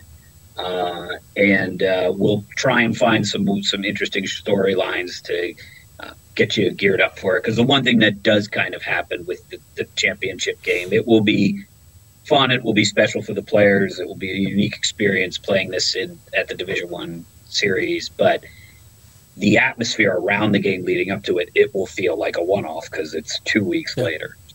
Yeah, no, good point. I, again, I had fond memories of 2016. Wish I could go this time, but we'll enjoy it from afar. And uh, take care of yourself. Uh, thanks for the time. Safe travels. We'll look forward to catching up with you down the road. All right, take care, Dave. Gordon Mann joining us on the Hudl Hoopsville Hotline. Appreciate his time. Hope you got some uh, sense of how fun it was up at Trinity. When we come back, Juli Fulks will join us from Transylvania to talk about her perspective, not only the semifinals, but heading off to Dallas. You listen to Hoopsville, presented by D3Hoops.com from the WBCA NABC studios. We've got more schools than Division One, more fans than Division Two, and more upsets than March Madness. There's nearly 850 programs with over 11,000 games leading to two national championships, and we've been covering it all for over two decades. From Eastern to Occidental, from Puget Sound to Piedmont, from Southwestern to the University of New England, and from Hope to Calvin. Nobody covers Division III basketball like we do. We're D3Hoops.com at www.d3hoops.com. Coach of the Year, Administrator of the Year, All America Team, Wade Trophy. The WBCA doesn't just honor coaches, but players, administrators, and much more. The WBCA strives to honor those who have contributed to the advancement of women's basketball. Celebrate the present, honor the past, look to the future.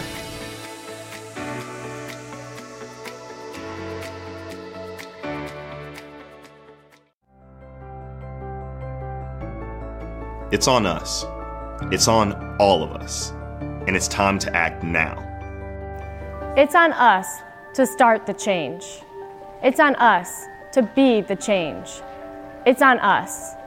It's on Division 3. It's on all of us to stop sexual assault.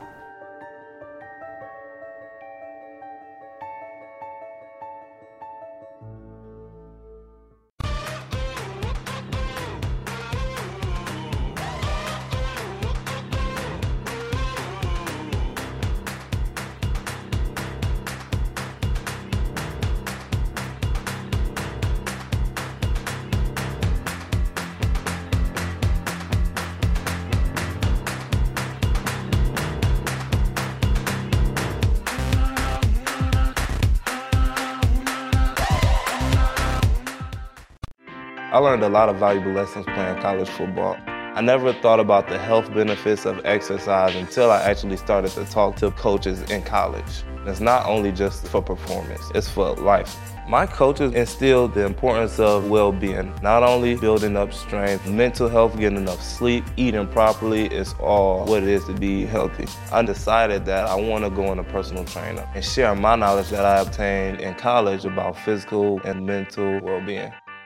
We've got more schools than Division 1, more fans than Division 2, and more upsets than March Madness. There's nearly 850 programs with over 11,000 games leading to two national championships, and we've been covering it all for over two decades. From Eastern to Occidental, from Puget Sound to Piedmont, from Southwestern to the University of New England, and from Hope to Calvin.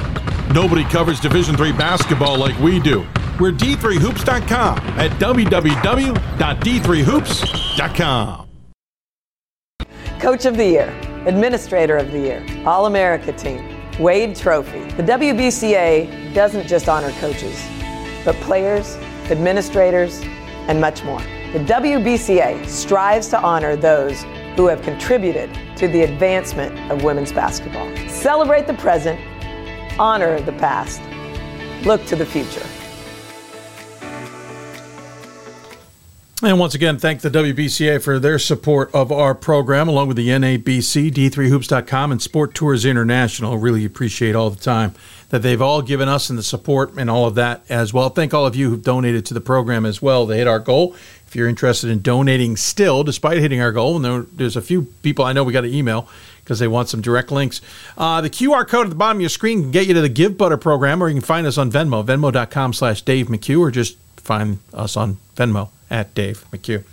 Talking about women's basketball, one of the first, uh, well, not the first team to clinch their bid, but certainly one who probably had the most expectations and looking forward to clinching their bid for the first time was the Transylvania women's basketball program.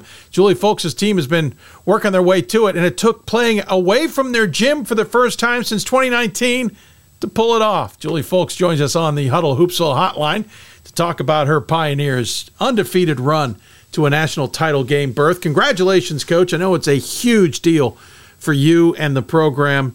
And I, I know it's been something you kept kind of like Christopher Newport men, where they where they finally got the title, but they kind of were biting at the apple a bunch of times. It feels like you you finally found that bite that worked. Yeah, well, thank you, Dave, and thanks for having us. Uh, obviously, very excited uh, that our team is still playing. I think you know they just had a great experience last weekend. Um, and while we were not in the Beck Center, um, still found a way to, you know, make enough shots and do all the right things. So they are they are excited. They are ready to go. Um, I think they're probably also a little tired. So the two week break will take that. Um, and it's it's just been fun for the university and to watch everybody collectively celebrate them. I'm sure we'll talk about that in a moment. I do want we heard Gordon's perspective on the game against Smith. I'd love to get your perspective on the game against Smith. Who, by the way, Gordon calling you the chillest coach he's ever seen. um, it, it, apparently, the chill worked to a national or to a national title berth. But tell me about the battle with Lynn Hersey and and her squad. Well, I mean, they're they are so well coached, and that while that might have been a neutral site, there was nothing neutral about that. oh, they did, brought their fans. oh, they did an unbelievable job, and and they had told us coming in, you know, they had five bus loads of people, and uh, so we knew it was going to be a really fun atmosphere uh, that was uh, going to be loud and not loud in our favor.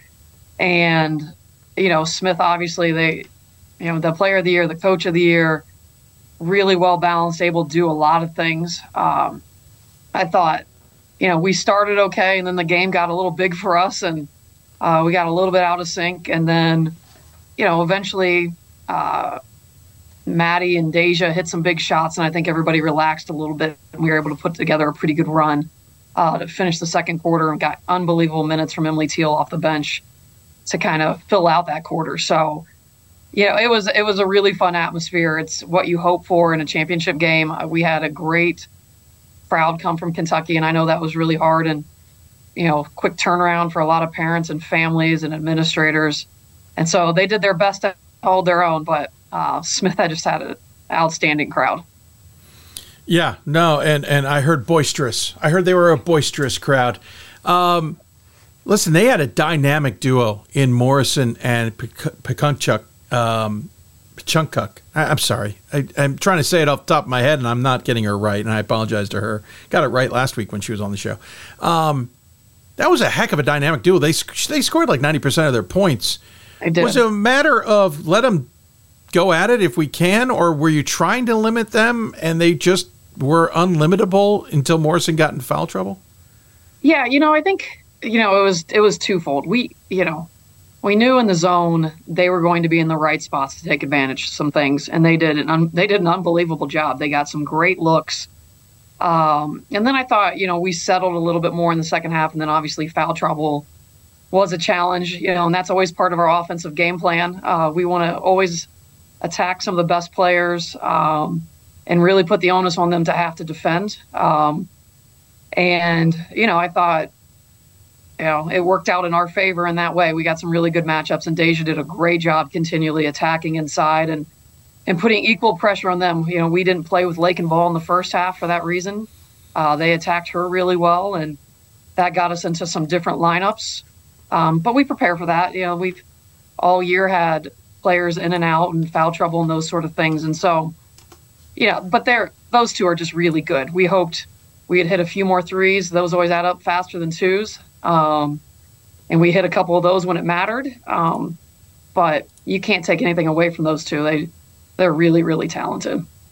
Yeah, they ended up. Let's see. Um, oh, I was on the wrong section. Um, uh, Pekunka, there we go. Said it right. Finished with 21 points, 14 boards.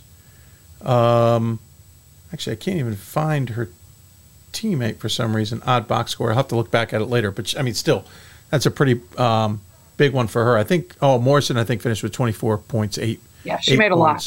yeah, something weird on the box score. She doesn't come up as Morrison, but uh, a minor detail in the grand scheme of things. But yeah, I mean, obviously they were big. She got in foul trouble. That had to have been impactful, and and it sounded from Gordon's perspective like it was Desiree kind of taking advantage of opportunities or knowing that and having a real good sense of things to maybe put her in trouble a little bit.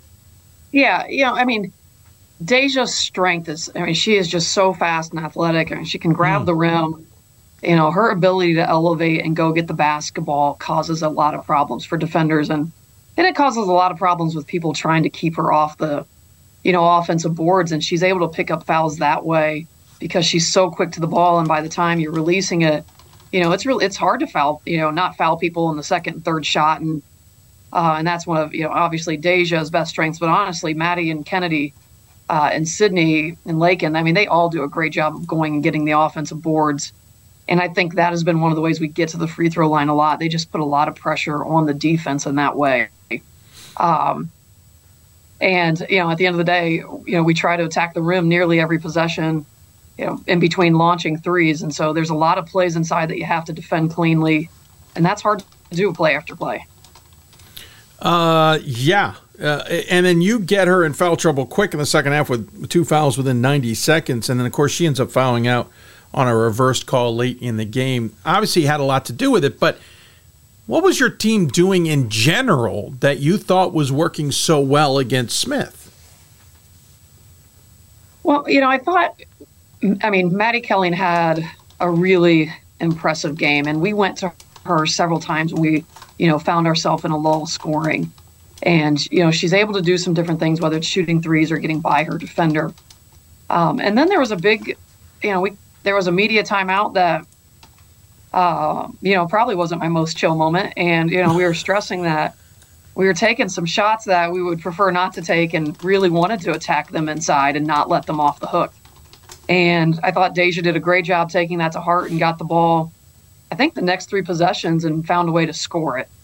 And, you know, that I thought really started putting some pressure on them to figure out, you know, between Lakin and Deja, they uh, they had a really high combined shooting percentage night. I don't know their two numbers together, but it was impressive.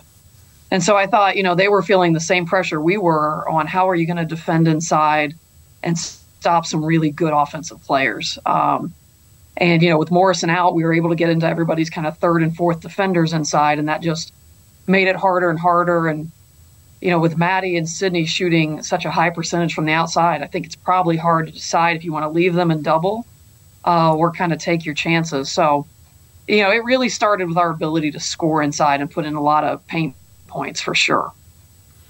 Yeah, it um what I found the most interesting about it was they seemed to be eh, in in solid control with Morrison out there and hitting shots. Now granted that can all change. But she gets I'm, I'm trying to remember the, the sequence. I'm trying to actually find it because I had I wanted to double check the score. She fouled out in the second quarter. That's why I can't find it. Um, not fouled out, but fouled with her second foul, which was was was key, and they were leading by a significant margin. I think it was, um, actually, it looks like you may have been coming back. She got her second foul. It was 25-22, but at one point you were down by five, uh, and maybe even deeper than that before coming back and making it an interesting at second half. She comes in in the third quarter and gets those quick fouls, and it felt like that second quarter into third quarter sequence was what was key to the game. That's what I was trying to drive at. You won the second quarter by 10, and that third quarter was now Smith on their heels. So that sequence there seemed to be the turning point in the game, even if it wasn't decided until the end. Yeah. No, I, you know, absolutely. And, you know, I thought we had finally settled down starting the second quarter, um, you know, and kind of made that run back. Um, you know, and obviously when she's out, you're you it it opens up the floor on both ends. You know, with any great player who's not on the court, different things happen, and so it changed what we were able to do defensively because uh, we weren't keying on that as much, and then it changed what we were really trying to attack offensively. And so, you know, I thought our players did a really great job of taking advantage in the moment. Um, you know, I think we both had subs sitting at the at the table with about four minutes to go in the quarter, and there wasn't another stoppage of play until about 30 seconds. And so I think we both had people sitting and waiting and waiting and waiting. And, um, you know, I, I wasn't, we, it was a good run for us, so I wasn't going to call timeout. And it was a credit to the players on the court. By that point, everybody was really, really tired. And I thought our players, you know, they showed a lot of guts in that stretch and, you know, continually to try to push and push and push while everybody was you know, also trying to stay with the pace. Uh, you outscored them 36 uh, uh, 14 to close out the half uh, after Morrison got them up by 5, 17 12. That was the sequence I was looking for. Um, it was weird. Of course, you only played one game in Hartford. Um, all that, as we said with Gordon, all that pomp and circumstance uh, to play one game and go home and now prepare for two weeks for a championship game. First and foremost, uh, I, I, how's the campus been? It, it, you made it already sound like it's a bit cray cray. Yeah, you know, I think I mean it's fun for the players. They they've worked really hard, and they have a huge uh, faculty, you know, group that supports them and staff and the students. And I think they're a team. They show up and cheer for everybody else. They were front row for volleyball during all of their championship runs. They, you know, they do a great job of supporting other teams. Um, and so I think that has made them easy to cheer for as well. And so you know it's it's fun. Um, you know they're they're doing everything they can to try to you know bring you know a lot of positive experiences to this campus and you know represent the university well and uh, you know it, it made me proud when they talk about you know they are a gracious group and they're competitors um, but they're also the first to be thankful for the opportunity and, and you know spread the credit around because it really is a group effort. No, that, that is certainly true. Nobody gets this far without it being somewhat of a group effort. You can't get there this far without individuals, but it takes the campus, it takes the athletics department. Um, I, I, I, am sure your phone blew up Uh, this is the this is the significant milestone not only for the program for, but for the department as well. Yeah, you know, I, you know, Dr. Sheely, our athletic director, she's just done such an amazing job, and so, you know, I think collectively, when you watch somebody else lead and work that hard, you know, you want to be able to do your part, and, uh, you know, we've had a lot of success across the board in all of our sports, and it's just really fun to cheer everybody on. Uh, you know, it would be awesome to be able to win a national championship for them and you know, be able to get that trophy in the, you know, the trophy case. And, you know, we've had lots of coaches be close. You know, Brian Lane nearly got us there in golf a couple years ago. Uh, we've had other teams make great runs, and you know, it would be great to get that that over the, you know, the final, the final hurdle. But um, you know, we're just lucky. Every day we get to show up, and we have great colleagues, and it's a great place to work. And um, you know, I think if COVID reminded everybody of that, you know, it's we're, we're fortunate to be able to do what we do, yeah. and that was a really hard time for everybody. Um, and so, just trying to do the best that we can, and you know, keep it going. Um, I know it's early, and you've got I don't want to say plenty of time, but more time than normal to look ahead to the title game. And Christopher Newport, your opponent, who is certainly not an unknown, but maybe a little bit unknown in how they look now versus how yeah. they normally look. What are your thoughts on the matchup? You know, I remember, I don't know when it was, it was four or five years ago. I was at Ohio Northern, and it was the first time I've ever watched Christopher Newport play live. Uh, and I was like, holy cow, that is tough to go against. Um, and so that was kind of my first uh, interaction with who they were as a team and, and what they do. Uh, and then obviously we got to watch some of the game before us that night, and then uh, some game film since then. To be honest, I, I, I I, I, was really tired after the weekend, so I, am a little behind the eight ball right now and uh, no, catching up. Sure, there. Um, but you know they they just their their defense is known for a reason. You know they're going to put pressure on us the entire court. Um, you know having ten days to figure that out. Uh, you know we'll kind of come up with a plan and see how we're going to attack it and the different ways. And obviously, you know I I hate that they aren't at full strength. I just always want everybody to be able to play in the big games and sure. Um, you know, it'd be great if the other senior does get a chance to come back and play.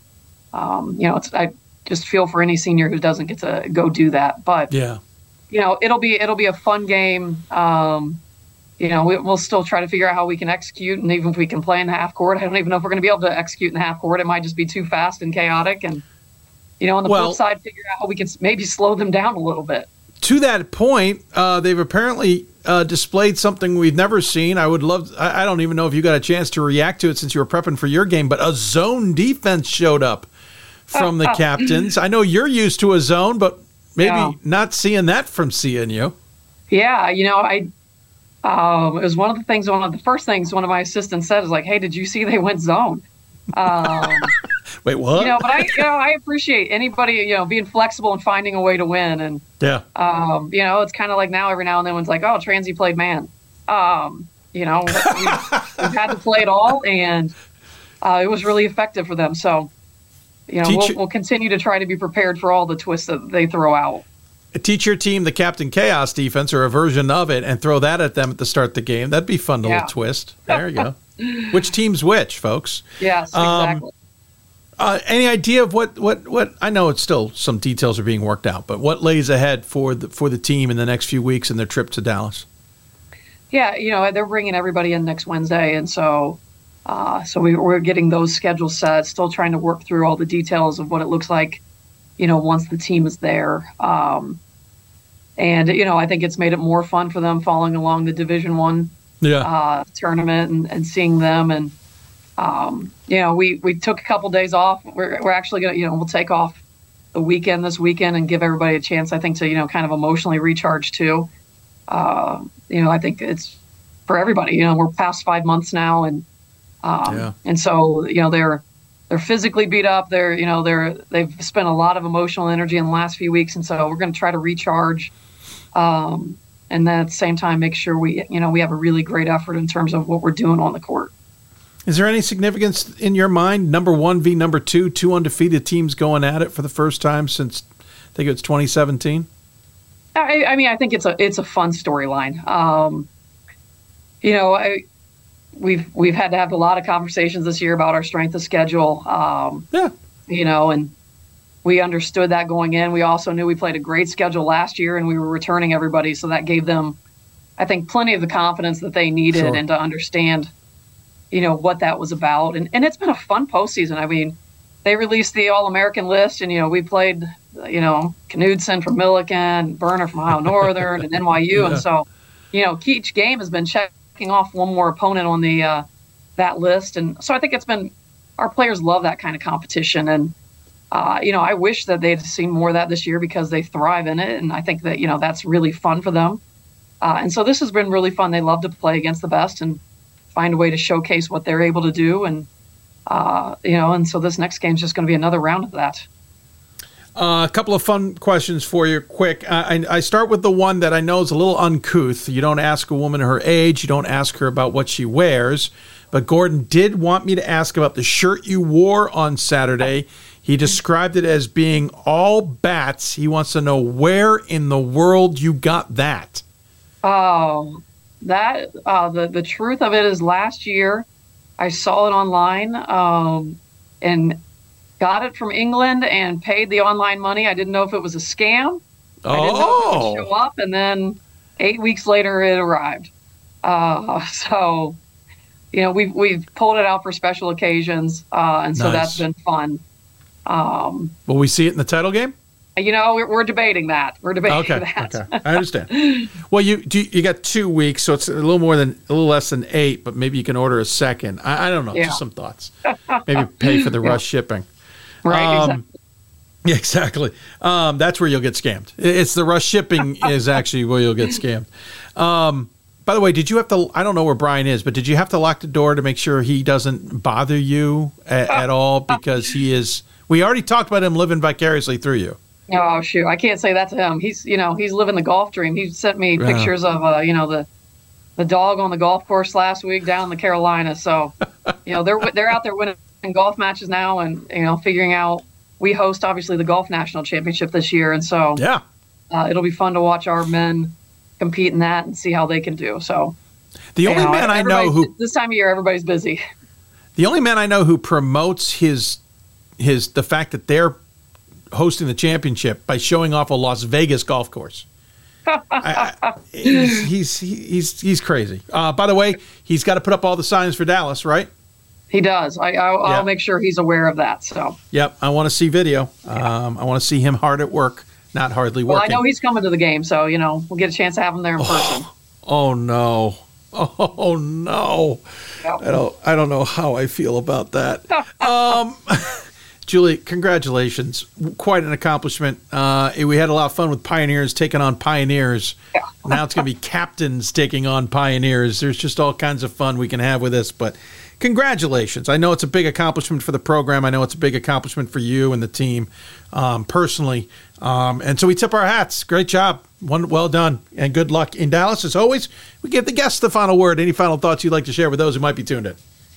Oh, you know, I mean, Dave, I always appreciate everything you do, and I appreciate, you know, this is this is a fun weekend. It's more fun because, you know, they've had great stories that you guys have written about them and the coverage, and so I, I'm grateful. And this, you know, it has been a group effort between our administration our assistants and the team. You know, they deserve all the credit. They have just worked incredibly hard, and you know, I, I'm I'm proud that uh, we all get to go do this together. But you know, the, the players get the most effort. They're the ones that really have to go out and do all the work. So we're excited to be there.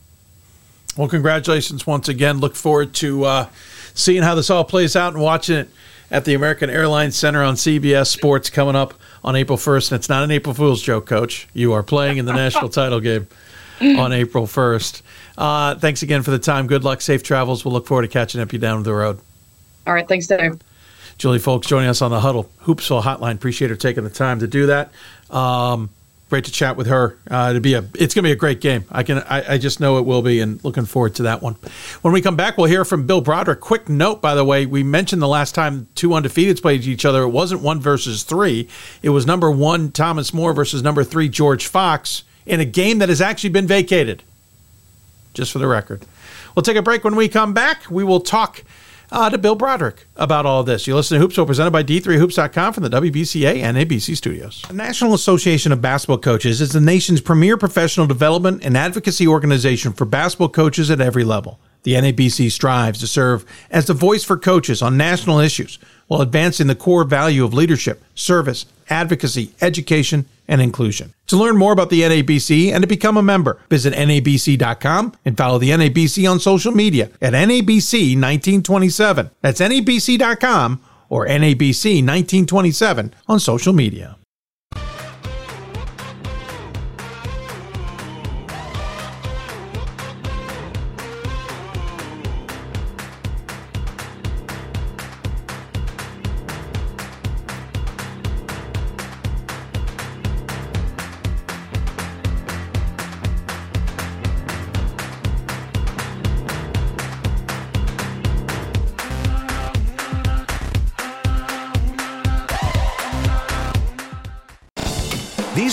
Teams, your players, your community of fans.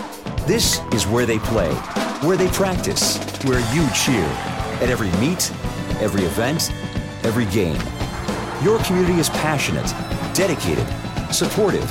You know the tension of a close game and the thrill of the win.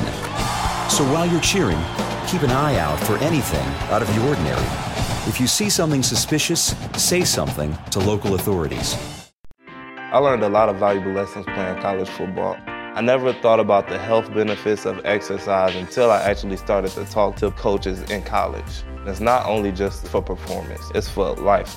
My coaches instilled the importance of well-being, not only building up strength, mental health, getting enough sleep, eating properly it's all what it is to be healthy. I decided that I want to go into personal trainer and share my knowledge that I obtained in college about physical and mental well-being.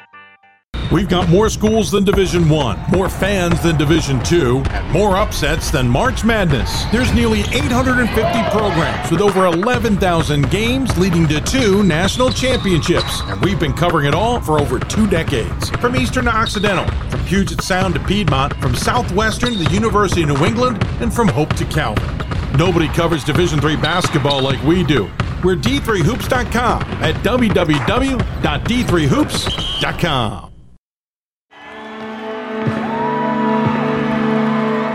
Great moments are born from great opportunity. That's what you have here tonight. That's what you've earned here tonight. This is your time.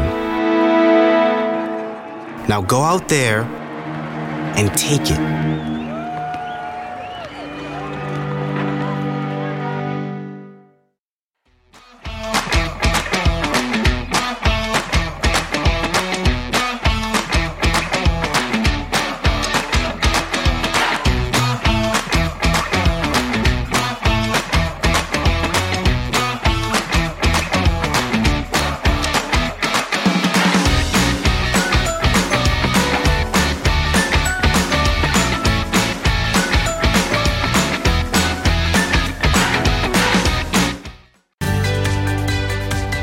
Responsibility is being accountable for your words and actions, first and foremost. It also is an obligation to be a positive influence in the communities around you.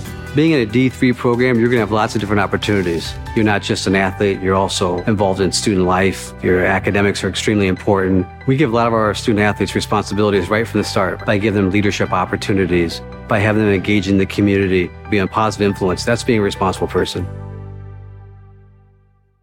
We've got more schools than Division 1, more fans than Division 2, and more upsets than March Madness. There's nearly 850 programs with over 11,000 games leading to two national championships, and we've been covering it all for over two decades. From Eastern to Occidental, from Puget Sound to Piedmont, from Southwestern to the University of New England, and from Hope to Calvin. Nobody covers Division 3 basketball like we do. We're D3Hoops.com at www.d3hoops.com.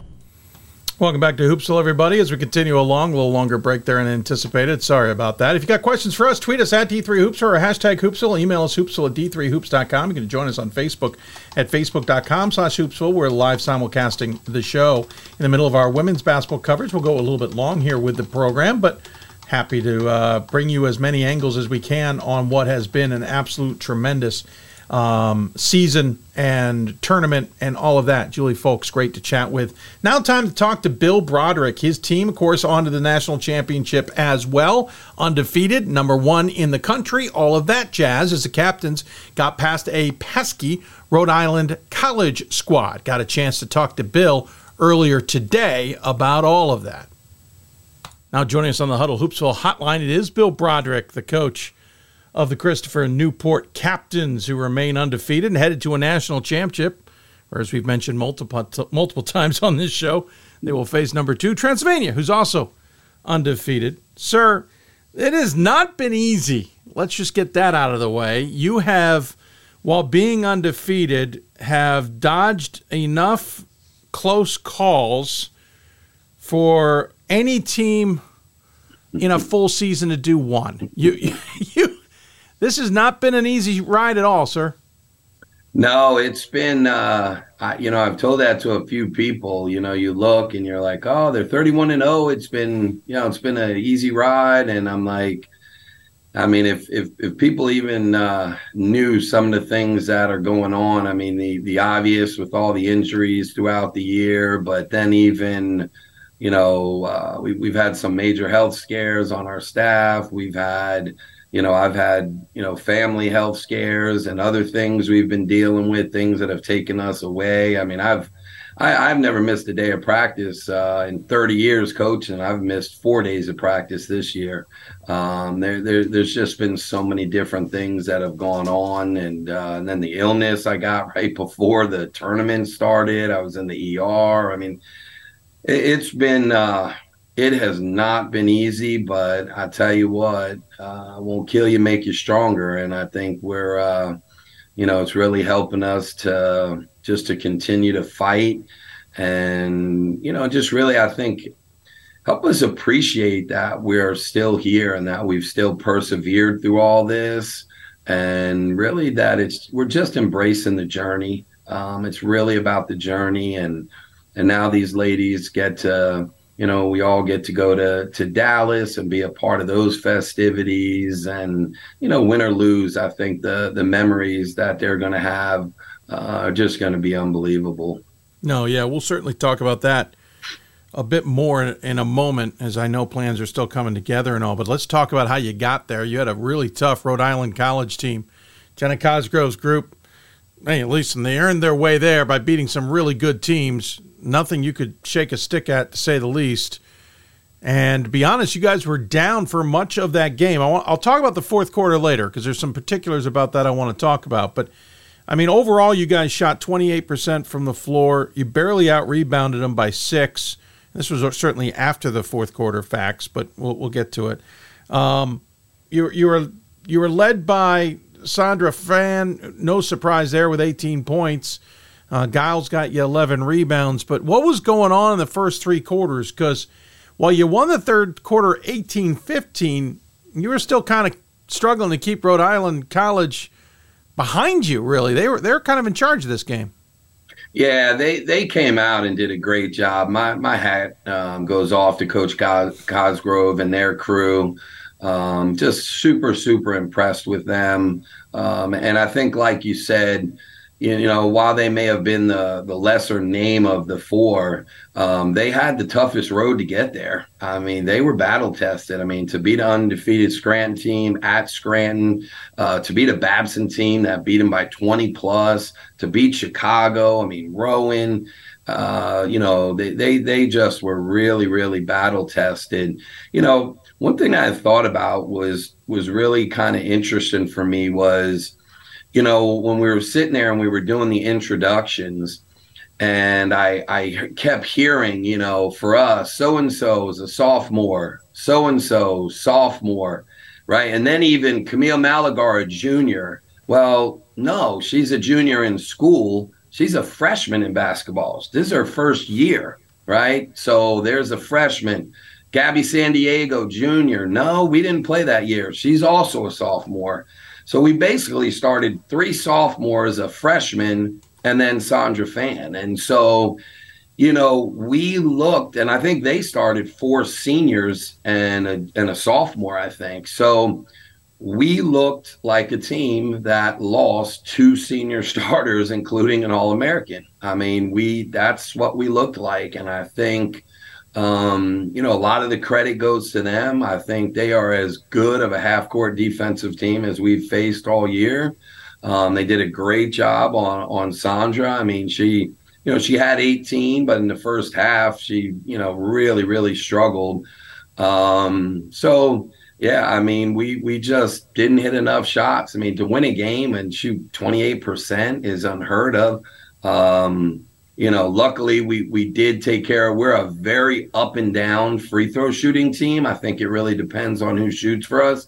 Um, but you know, we were I think like 19 for 22, like yep. 87% and and we hit big ones when we needed to. So yeah, I mean those first three quarters were a struggle. I mean we were down I think eight at the half, uh, then we were down twelve early in the third quarter, and so yeah, things uh, things did not look good in uh, Captain Country there for a while. Uh, then you did something I didn't think you understood. I'm going to ask you what word I spell here for a moment, so bear with me. It's a it's a complicated word you want to listen to it, I'll, I'll spell it multiple times if you want me to. Z O N E. Again, that's Z O N E. What what word is that, sir? Uh, God, has something to do with parking, doesn't it? I, I don't know, but uh, in some places, yes. Um, yeah. In your world, it's it's not, it's unheard of. You you yeah. went to a zone. We we did we did, and uh, I know. And the the last time we went to a zone was my first year in the Sweet 16 against Montclair State when they were undefeated.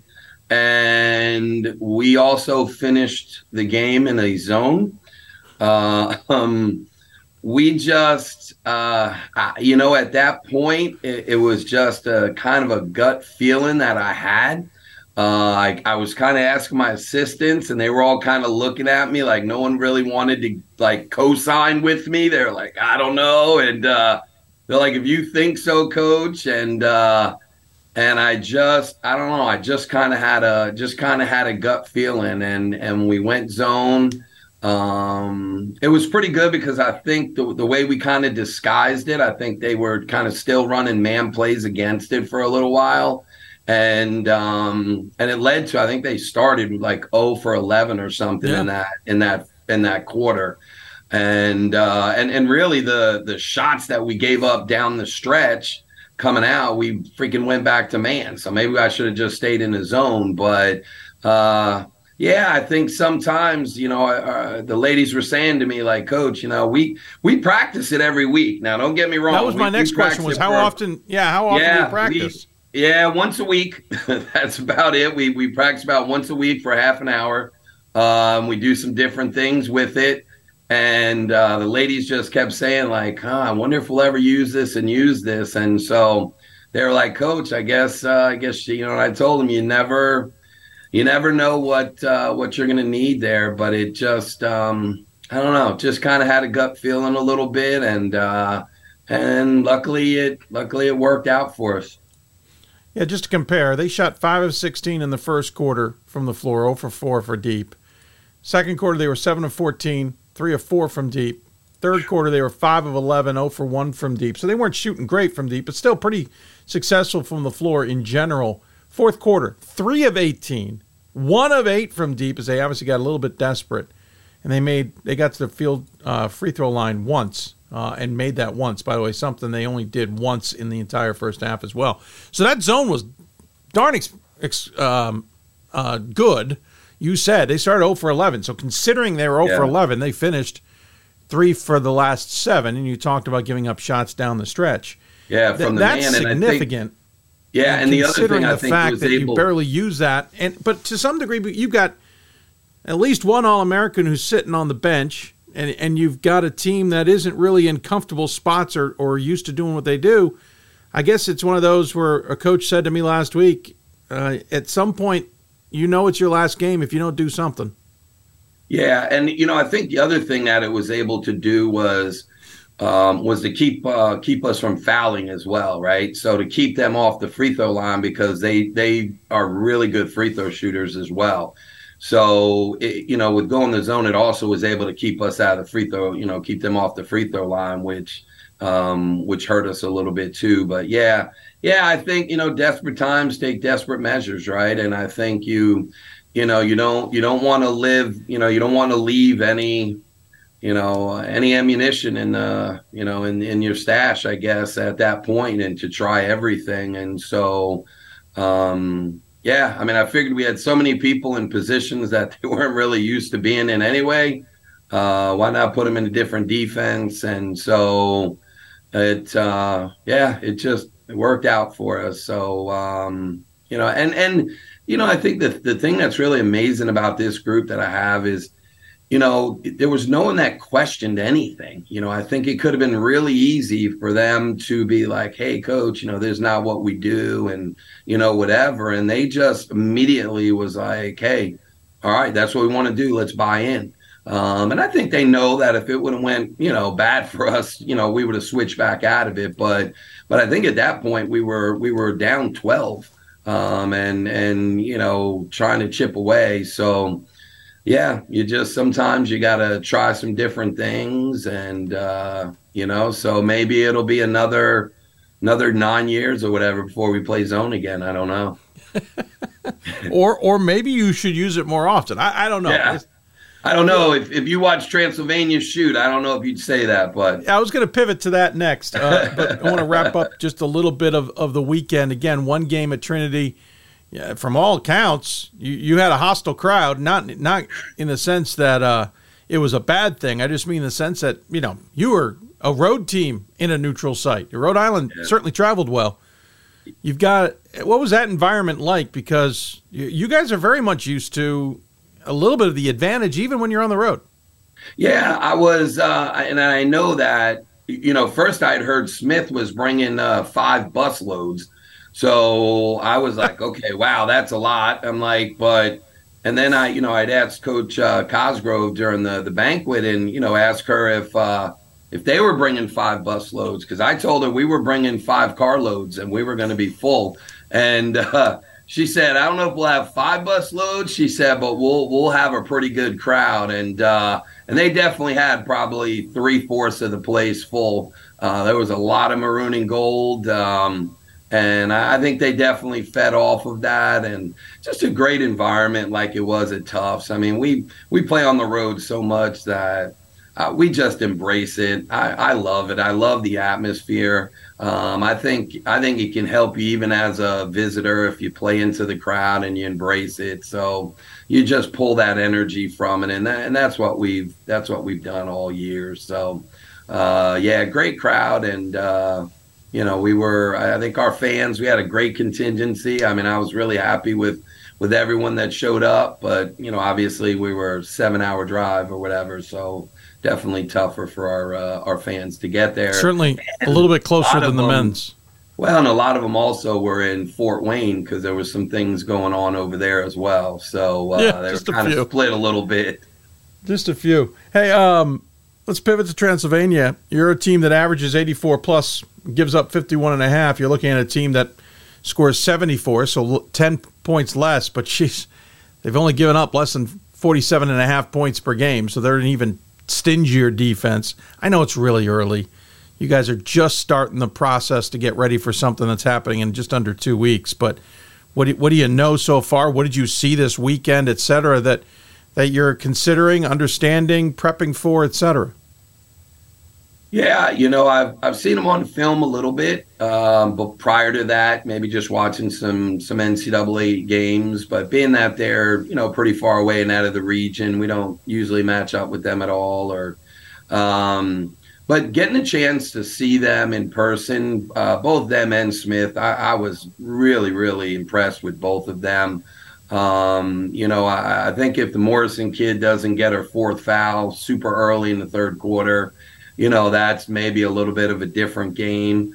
Um, she was she was outstanding and and really only almost unguardable. Um, but you know, Coach Fulks does an amazing job. I think, like us, they they do something very different. Uh, she seems to be a disciple of the, the Jim Boeheim system, if you will, and uh, you know they they run that that two three zone, and they they live by it, and they can stretch it and do different things with it. Um, so you're you're going up against something that you almost never see. Um, they are talented one through five with a deep bench. They've got an all-American point guard, shooters, post. I mean, they are they are the complete package. Uh, they they were my pick. I took us out of it, and I, I had Transylvania over um, over Scranton in the final was my pick. Um, and I and I think last year they they really really got a bad seed when they had to play uh, Trinity in the Elite Eight. I, I thought that was a terrible seed, and they should have been one of the other teams and been in the Final Four. Um, to me, they were probably the third best team in the country last year, uh, and I, I think they're I think they're the best team in the country this year. So we we know we're going to have our hands full. Um, I, am sure. Thank God they don't bet in Vegas, but I'm sure we're a pretty heavy uh, heavy underdog without without our All American and our other senior starter. But um, you know, we're we're just to embrace it. We're to go out. We're to give it everything that we've got. Um, and I, have told you this last time. You know, they're they're my ride or die. This this team has been unbelievable, and uh, I'm gonna push all my chips in and, and put it on royal blue, no matter um, you know how much of an underdog we might be uh, next weekend. Well, it's interesting. They got four double figure scorers who've played every game, plus they go deep in the bench. And as you said, they've got some twists and turns as well. Again, realizing it's early in the process, we haven't gotten all the details. I know you haven't all. This is an interesting stage, though. You've got two weeks to prep for this, just about. Uh, I know there will be some elements that will take some time away from it, especially once we get closer to it. It's you'll have some extra time to be traveling out and taking you know in everything out there. So really, you've less than two weeks, but still a lot of time to get ready for a team. How are you planning to manage uh, the the time between now and the title game? Yeah, you know that's been kind of the main question that a lot of people have asked, and and a lot of people I think have actually kind of come at it come at it the wrong way. To be honest with you, a lot of people have almost been like, oh, you know, so sorry you got to wait so long, and you know. Um, you know things like that and i and i think for me it's uh you know i think we would look at it the other way of you know whatever time we've got to wait um you know is bar by far outweighed by the experience that these young ladies are going to get in dallas um, and and just listening to Kelly Whitaker and Megan and and everyone and everything that they've done, we're we're just so appreciative. I think this is going to be an experience um, that our ladies will remember for the rest of their life. And so, you know, right now with us, uh, you know, being down two people playing 20 plus minutes, you know, we we had to play a lot of minutes this weekend. I mean, uh, you know, and and so I think we would have had even a tougher time if we had to play Transylvania the next day or even a day later. Sure. So, I mean, uh, you know, like I said, I, I, know the chips are stacked against us pretty heavily uh, in two weeks, but I think we have a better shot though, at least with some rested legs. So we'll we'll take some time here, um, get him off a few days. I think you know one thing that's good about it is usually in this stretch they miss so much school in a row, so this kind of breaks it up a little bit. So they're able to go to every class this week. Um, we've given them some days off. We'll practice Wednesday. Um, we'll take off Thursday. We'll go Friday early morning, and then I'm actually going to give them the weekend off uh, let them have Saturday and Sunday to to go see family or friends or school and and just try to re-energize a little bit. Uh, same thing for our coaches, and um, and then we'll and then we'll hit it hard on on Monday. We'll go Monday, Tuesday full, and then Wednesday will be a travel day, and then like you said, it's you only get a few little practices here and there, but you know, really at at this point, I mean, we are who we are. If anything, right. the extra time helps because you know we're having to acclimate all these people into positions that they've never been in. Right. Um, you know, we've we've got a wing that's now playing some pose. She's never played the pose, so you know we're we're it, it helps us with trying to you know make some of those changes, but um, but really it's just about you know, watching Transylvania and seeing what they do, which I mean, I think everybody knows what they do, and and just seeing if we can execute well enough and and uh, hit enough shots and and and try to slow slow down that juggernaut enough to to steal another one. So I think a lot of people might have thought we would be out after uh, at the Elizabethtown game once Anaya went down, and uh, Yeah. so the fact that we won four more and we're in the national championship with kind of a shell of ourselves. I mean, I I, I couldn't be more proud of a group of of young ladies that have persevered through uh, just unbelievable um, you know times right now. Quickly, can you give us a sense of what you guys know you'll be experiencing in Dallas? Uh, yeah, I mean, there's a few things. I mean, they're they're going to have a lot of the same things that the uh, D1 Final Four teams are going to have. There's going to be uh, some media days and some photo shoots. Um, the NCAA is going to be providing uh, all four of us, right? Us, Transylvania, and the two Division Two um, finalists.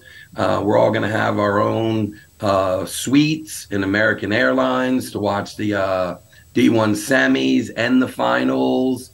Um, so I I think it's just going to be an unbelievable experience for the young ladies. Um, I may uh, I may try to call in a few favors from my D1 days, uh, depending on who ends up at the uh, Final Four to to have them come and and just get a chance to you know for the for the ladies to uh, you know to meet some of their idols and some of the people that they've followed. But um, but but what an experience! I mean, what a unbelievable celebratory event uh, for women's basketball and 50 years of Title IX, and to just be a part of that. Uh, just really, really feel blessed and, and very thankful and, and very thankful to the uh, NCAA and WBCA for giving us this opportunity. Obviously, uh, the men have won a title.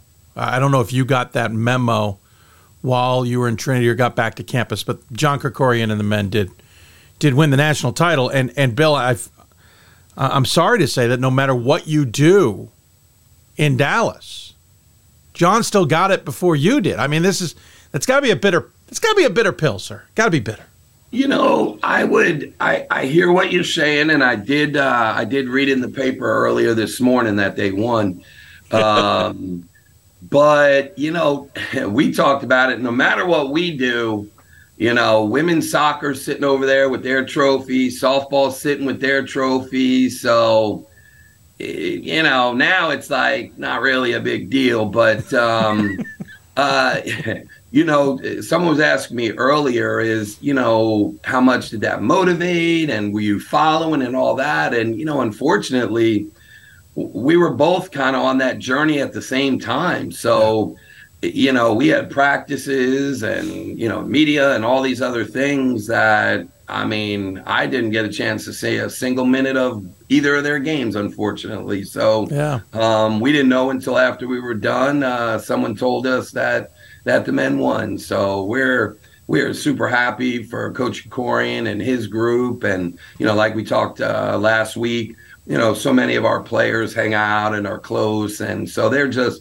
they're genuinely happy. Um, they obviously would love to to equal that as well. Um, so we're gonna we're gonna do and give everything that we can, but uh, couldn't be more happy uh, happy for their program uh, and and just the the university as well. Um, you know, interim president Thompson has done an unbelievable job uh, leading the university uh, um, this year, and uh, also uh, Dr. Colvin and and those guys. So we've just had we've just had so much support from our administration.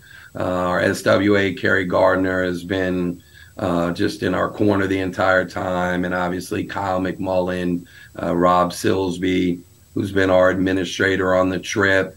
Uh, I told Kyle, I said, "Hey, you're welcome to come, buddy, but you if, if you switch this thing up, I say you got to go explain to 17 young ladies why all of a sudden." You know, we're not doing the same thing. So I, I don't want to be in the room then when that happens. So, you know, no offense to uh, Coach Arvell in baseball, but uh, you know, Rob Silsby still got two more weeks of uh, Yep. of magic to sprinkle on this Yep. thing. No, I I just told him understand if he cannot uh, if he cannot wait to the fourth quarter uh, next game. That would be really appreciative. But uh, but we'll we'll do the best we can with uh, with what we got. Two two other quick notes. Uh, it should be noted, and I've mentioned this to others, and, and maybe others have heard me say this. Uh, I have called the last two Christopher Newport championships, and the softball one. I was in town. Wow, I was just over so at another counts championship. Like an assist. I, I'm just saying, if you can convince some others that I need to be in Dallas that weekend, I'm going to tell you it's hard. It's a hard convince, but you know I'm available. But it is it is going to come at a price. I would love that, but I'm I'm I'm still just getting done convincing them that we're allowed in Dallas. So I, I've I've used all of uh, I've used all of our goodwill at this point. You're gonna Yeah. have uh, you have to sneak your way in somehow, buddy. No, uh, hey, listen, that's up to you guys whether you need you need this sprinkle of good luck or not. By the way, of course, uh, if you win, uh, the one thing you'll have on John is well, he may have done it first. You did it undefeated, and so that will certainly be a significant mark. Uh, one last thing, speaking of co- uh, price, you were very kind last time we had you on to say that you would cover if we didn't hit the ten thousand. You are very lucky. In the meantime, that that number was achieved, and John Krikorian uh, made a point to mention uh, he'd like to know how you plan now to respond. Well, um, he should know. I did see him this morning for the first time in a while. I was able to uh, wrangle up a CNU jersey. Oh, there you go. Compliments of of Lou Siri, our equipment manager. Uh, I did give it to the national championship coach. So, uh, but that is I, I at least kind of get a hockey assist for it. Yep. Um, so that that will be coming your way. I'm not sure where we're going to put it, but hopefully in sight somewhere. Oh, we'll find a Um, home for it. So that's uh, that's about all the uh, that that that's about all I got right now. All right. Well, we'll we'll we'll remind you later, but that's a good one. That's a good one. I like that one. It will find a home. I promise you. The door is slightly ajar, but we've noticed that we've usually put the teams right about here. Uh, the the puppy's coming and going this today while we're talking to you, so we Oh, can't control yeah. it. But we'll find a home there or somewhere else. Or like I said, in the future, we're going to change the camera angle up anyway to see more. You can actually see more from your camera angle, folks. He's got a different camera angle. He can he can see other jerseys on the wall. Yeah. I'm always Hey. I'm always impressed by the regalia there. It's pretty Yeah, impressive. no, we, we have some good friends of the program, to say the least. Hey, we've talked to you enough. Been a long chat, but I appreciate the time you've given us. Uh, good, good luck. Uh, we won't get a chance to really speak with you until after the game, but enjoy the experience. I know in 2016, I thought it was an amazing experience in Indianapolis um, for the teams that got there, Tufts and, and Thomas More. And um, I can't wish you more than uh, that, than enjoy the heck out of it and uh, you'll love it. And more than importantly, good luck in the game as always. Though we give the guests the final word. Any final thoughts you want to share with those tuned in? Yeah, just keep it quick for you this time. But uh, thanks, Dave, for everything. Appreciate it. Uh, and really a special thanks going out to uh, everybody at Trinity College in Connecticut for everything that they did uh, this past weekend. Um, you know, Megan Wilson, Kelly Whitaker, the entire committee. Uh, everything was first class, super professional, and uh, we're we're just really glad to um, be a part and and to represent uh, Division Three uh, in the championships in Dallas next weekend. Wonderful, Bill. Well, good luck, safe travels. Look forward to watching it for sure, and uh, we'll talk to you sometime soon. Great, thank you so much, Dave. Thanks for having us. Yeah, absolutely. He's Bill Broderick joining us on the Hudl Hoopsville Hotline. Appreciate Bill once again joining us on the show. Great to have him and appreciate his insight. Thanks to Juli Fulks for being on the show. Thanks to John Krikorian and Ty Henderson for being on the program. And of course, Pat Coleman and Gordon Mann for joining us earlier today as well. Thanks to the sports information directors as well, Casey, uh, Cassie, I should say, at Transylvania, uh, Rob and Francis uh, at Christopher Newport. So there you go. There's our show for wrapping up a championship and a championship berth here. A little bit different this year. Uh, just so you know, we do not have any shows planned just due to logistics between now and when a champion will be crowned. Um, we will. Um, we just don't. we don't have the ability. I am traveling on. Well, I'm busy. This is a Tuesday. I'm traveling Wednesday back to Maine uh, for the memorial of my father. Then I'm traveling back with the family, of course. And next week is to start the following week, start of Major League Baseball season. So busy with meetings and responsibilities there. And then the national championship will take place there. It looks like I'll be traveling that week as well, but just not unfortunately to Dallas. I believe, and I hope I'm not speaking out of turn here. I know Riley Zayas will be there. I believe Gordon Mann will be joining him, but I forgot to ask Gordon that. But I'm pretty sure Gordon's going to be in Dallas. I would love to be like I was in 2016, just not going to work out this time around. Um, and then after that, we will do a show with the champions, and then we've got some other things planned. We've got uh, some other segment ideas set up. So we might have at least two more shows. One, at least video like we traditionally do shortly after the championship to, to talk to the winners and some other things. And then we may do probably what would be an audio podcast that we've got planned as well. Um, and so on and so forth. Uh, then into the off season, whether we're able to get into podcasts or do anything like that is up in the air right now. I have hopes and dreams and plans to do some more. Um, just haven't figured out if we can or how we'll do them just yet. We also got some ideas of some other things. We're going to spend the off season pivoting the show a little bit into our 21st season uh, and figuring out how we can move forward with the show and how to, to improve it. Thanks in part to your uh, fundraising efforts and donations. Once again, you can donate to Venmo whenever you want um, or to Quick Butter or Givebutter. But um, also looking to bring in more uh, fundraise uh, uh, financing and in other ways and ev- evolve the show maybe into something bigger if we can. Um, and we have some other ideas out there too. So that's what we're going to spend a lot of our off season while not working. We should point out. And as I joke, this is technically the off season coming up, and I work for Major League Baseball and some other jobs because you're looking for some more work. But uh, when I'm done with that season, I always feel like basketball season's the off season of that. So go figure.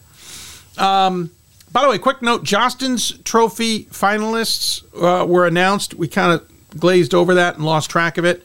I want to congratulate um, on the men's side uh, from Keystone, Jack Anderson from Claremont Mudd Scripps, Josh Engel from Carrollton, Jeremy Beckler from Wheaton, uh, Tyler Cruikshank from LaSalle, uh, EJ Day from Roanoke, Casey Draper from Keene State, Jeffrey Hunter from Mary Hardin-Baylor, Josiah Harden uh, Josiah Harden, Josiah Johnson, sorry, from Hardin Simmons, Stephen Quinn, and from Co.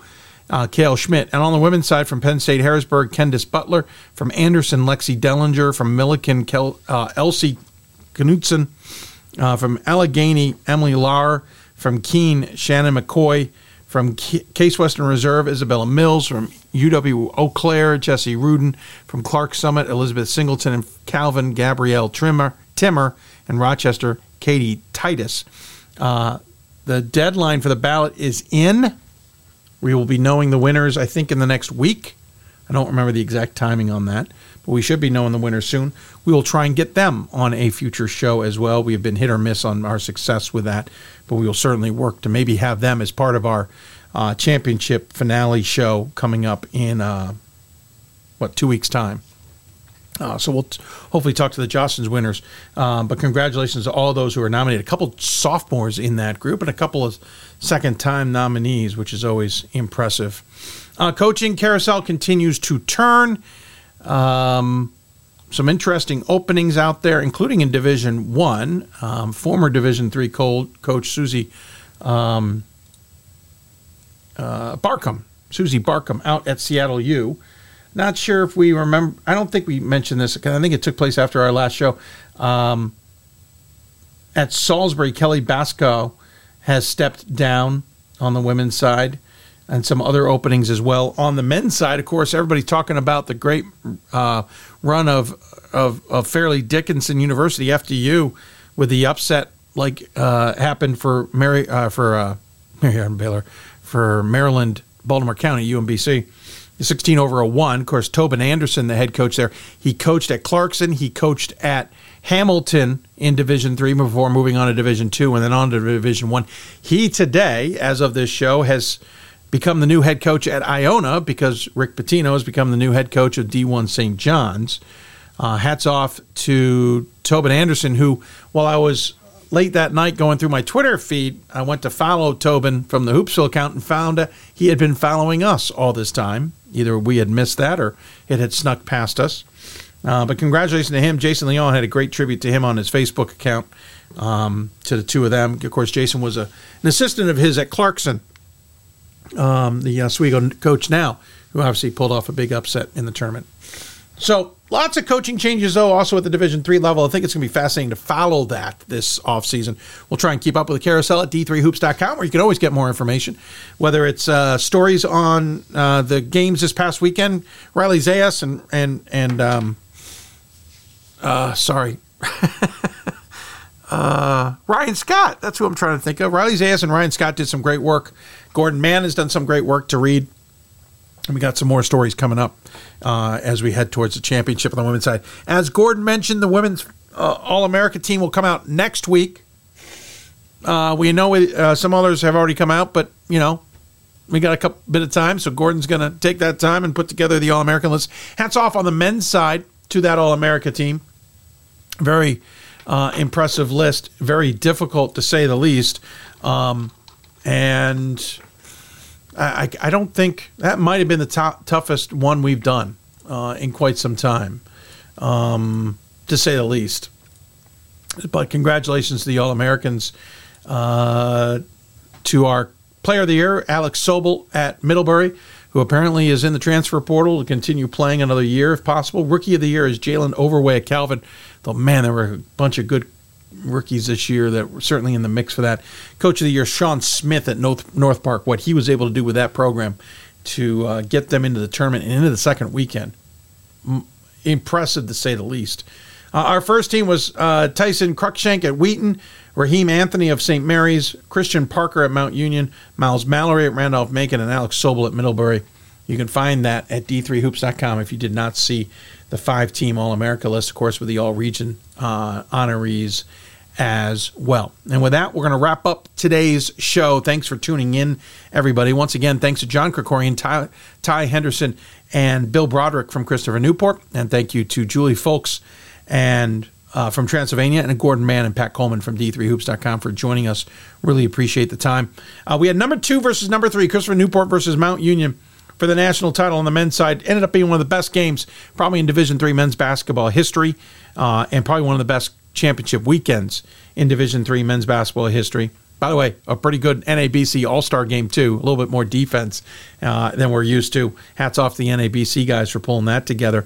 On the women's side, it's going to be number one versus number two. Christopher Newport versus Transylvania for the national title at the American Airlines Center in Dallas on April 1st, noon tip. I am not sure who the broadcasters are for CBS Sports, but we will certainly try and get to those when we get uh, when we get that information. We'll try and share it with you.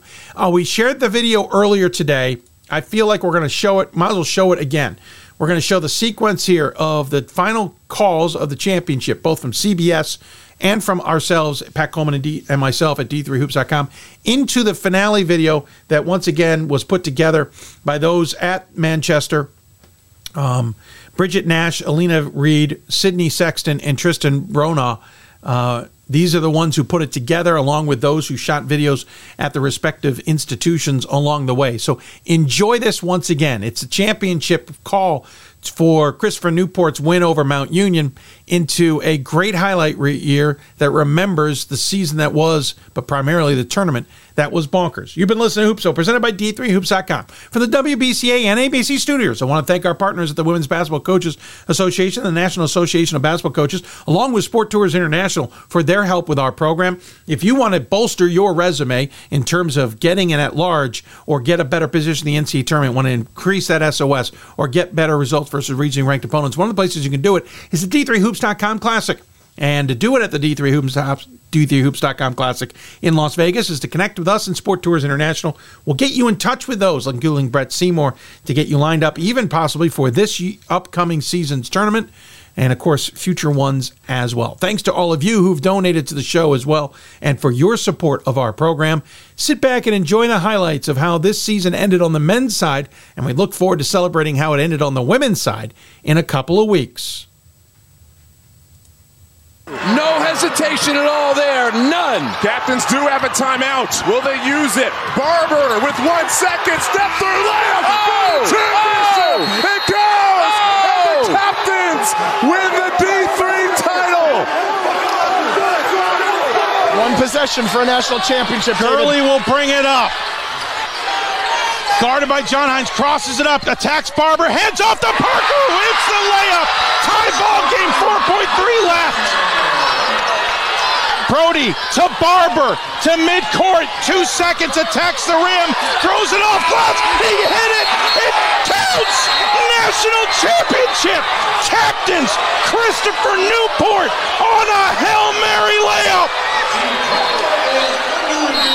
Used to pray for a moment just like this. There's a fire in your eyes I can't resist. Baby, we're gonna wanna remember this. Baby, we're gonna wanna remember this. I can taste it forever on your lips. There's a lifetime living inside that kiss. Baby, we're gonna wanna remember this. Baby, we're gonna wanna remember this. Good afternoon, everybody. Welcome to the 2023 NCAA Selection Show for Division III men's basketball. This is the best time of year in college hoops, and we think the depth and quality of this year's field is especially strong. Who's in and who's out? We're about to find out.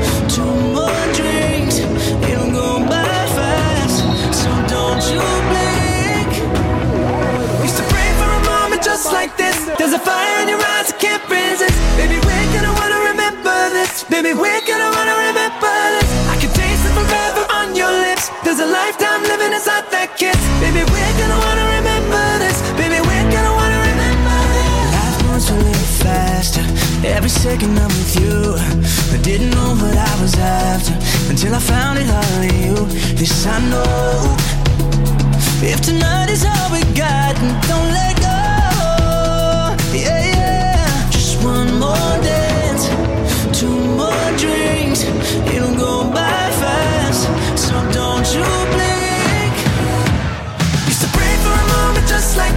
There's a fire in your eyes I can't resist. Baby, we're gonna wanna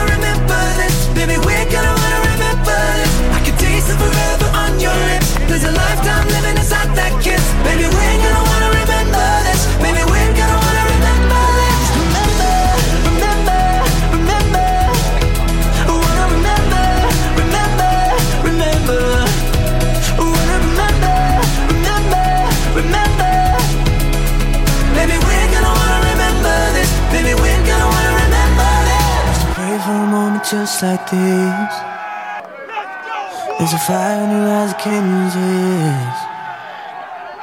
Baby, we ain't gonna wanna remember this. You know it's true.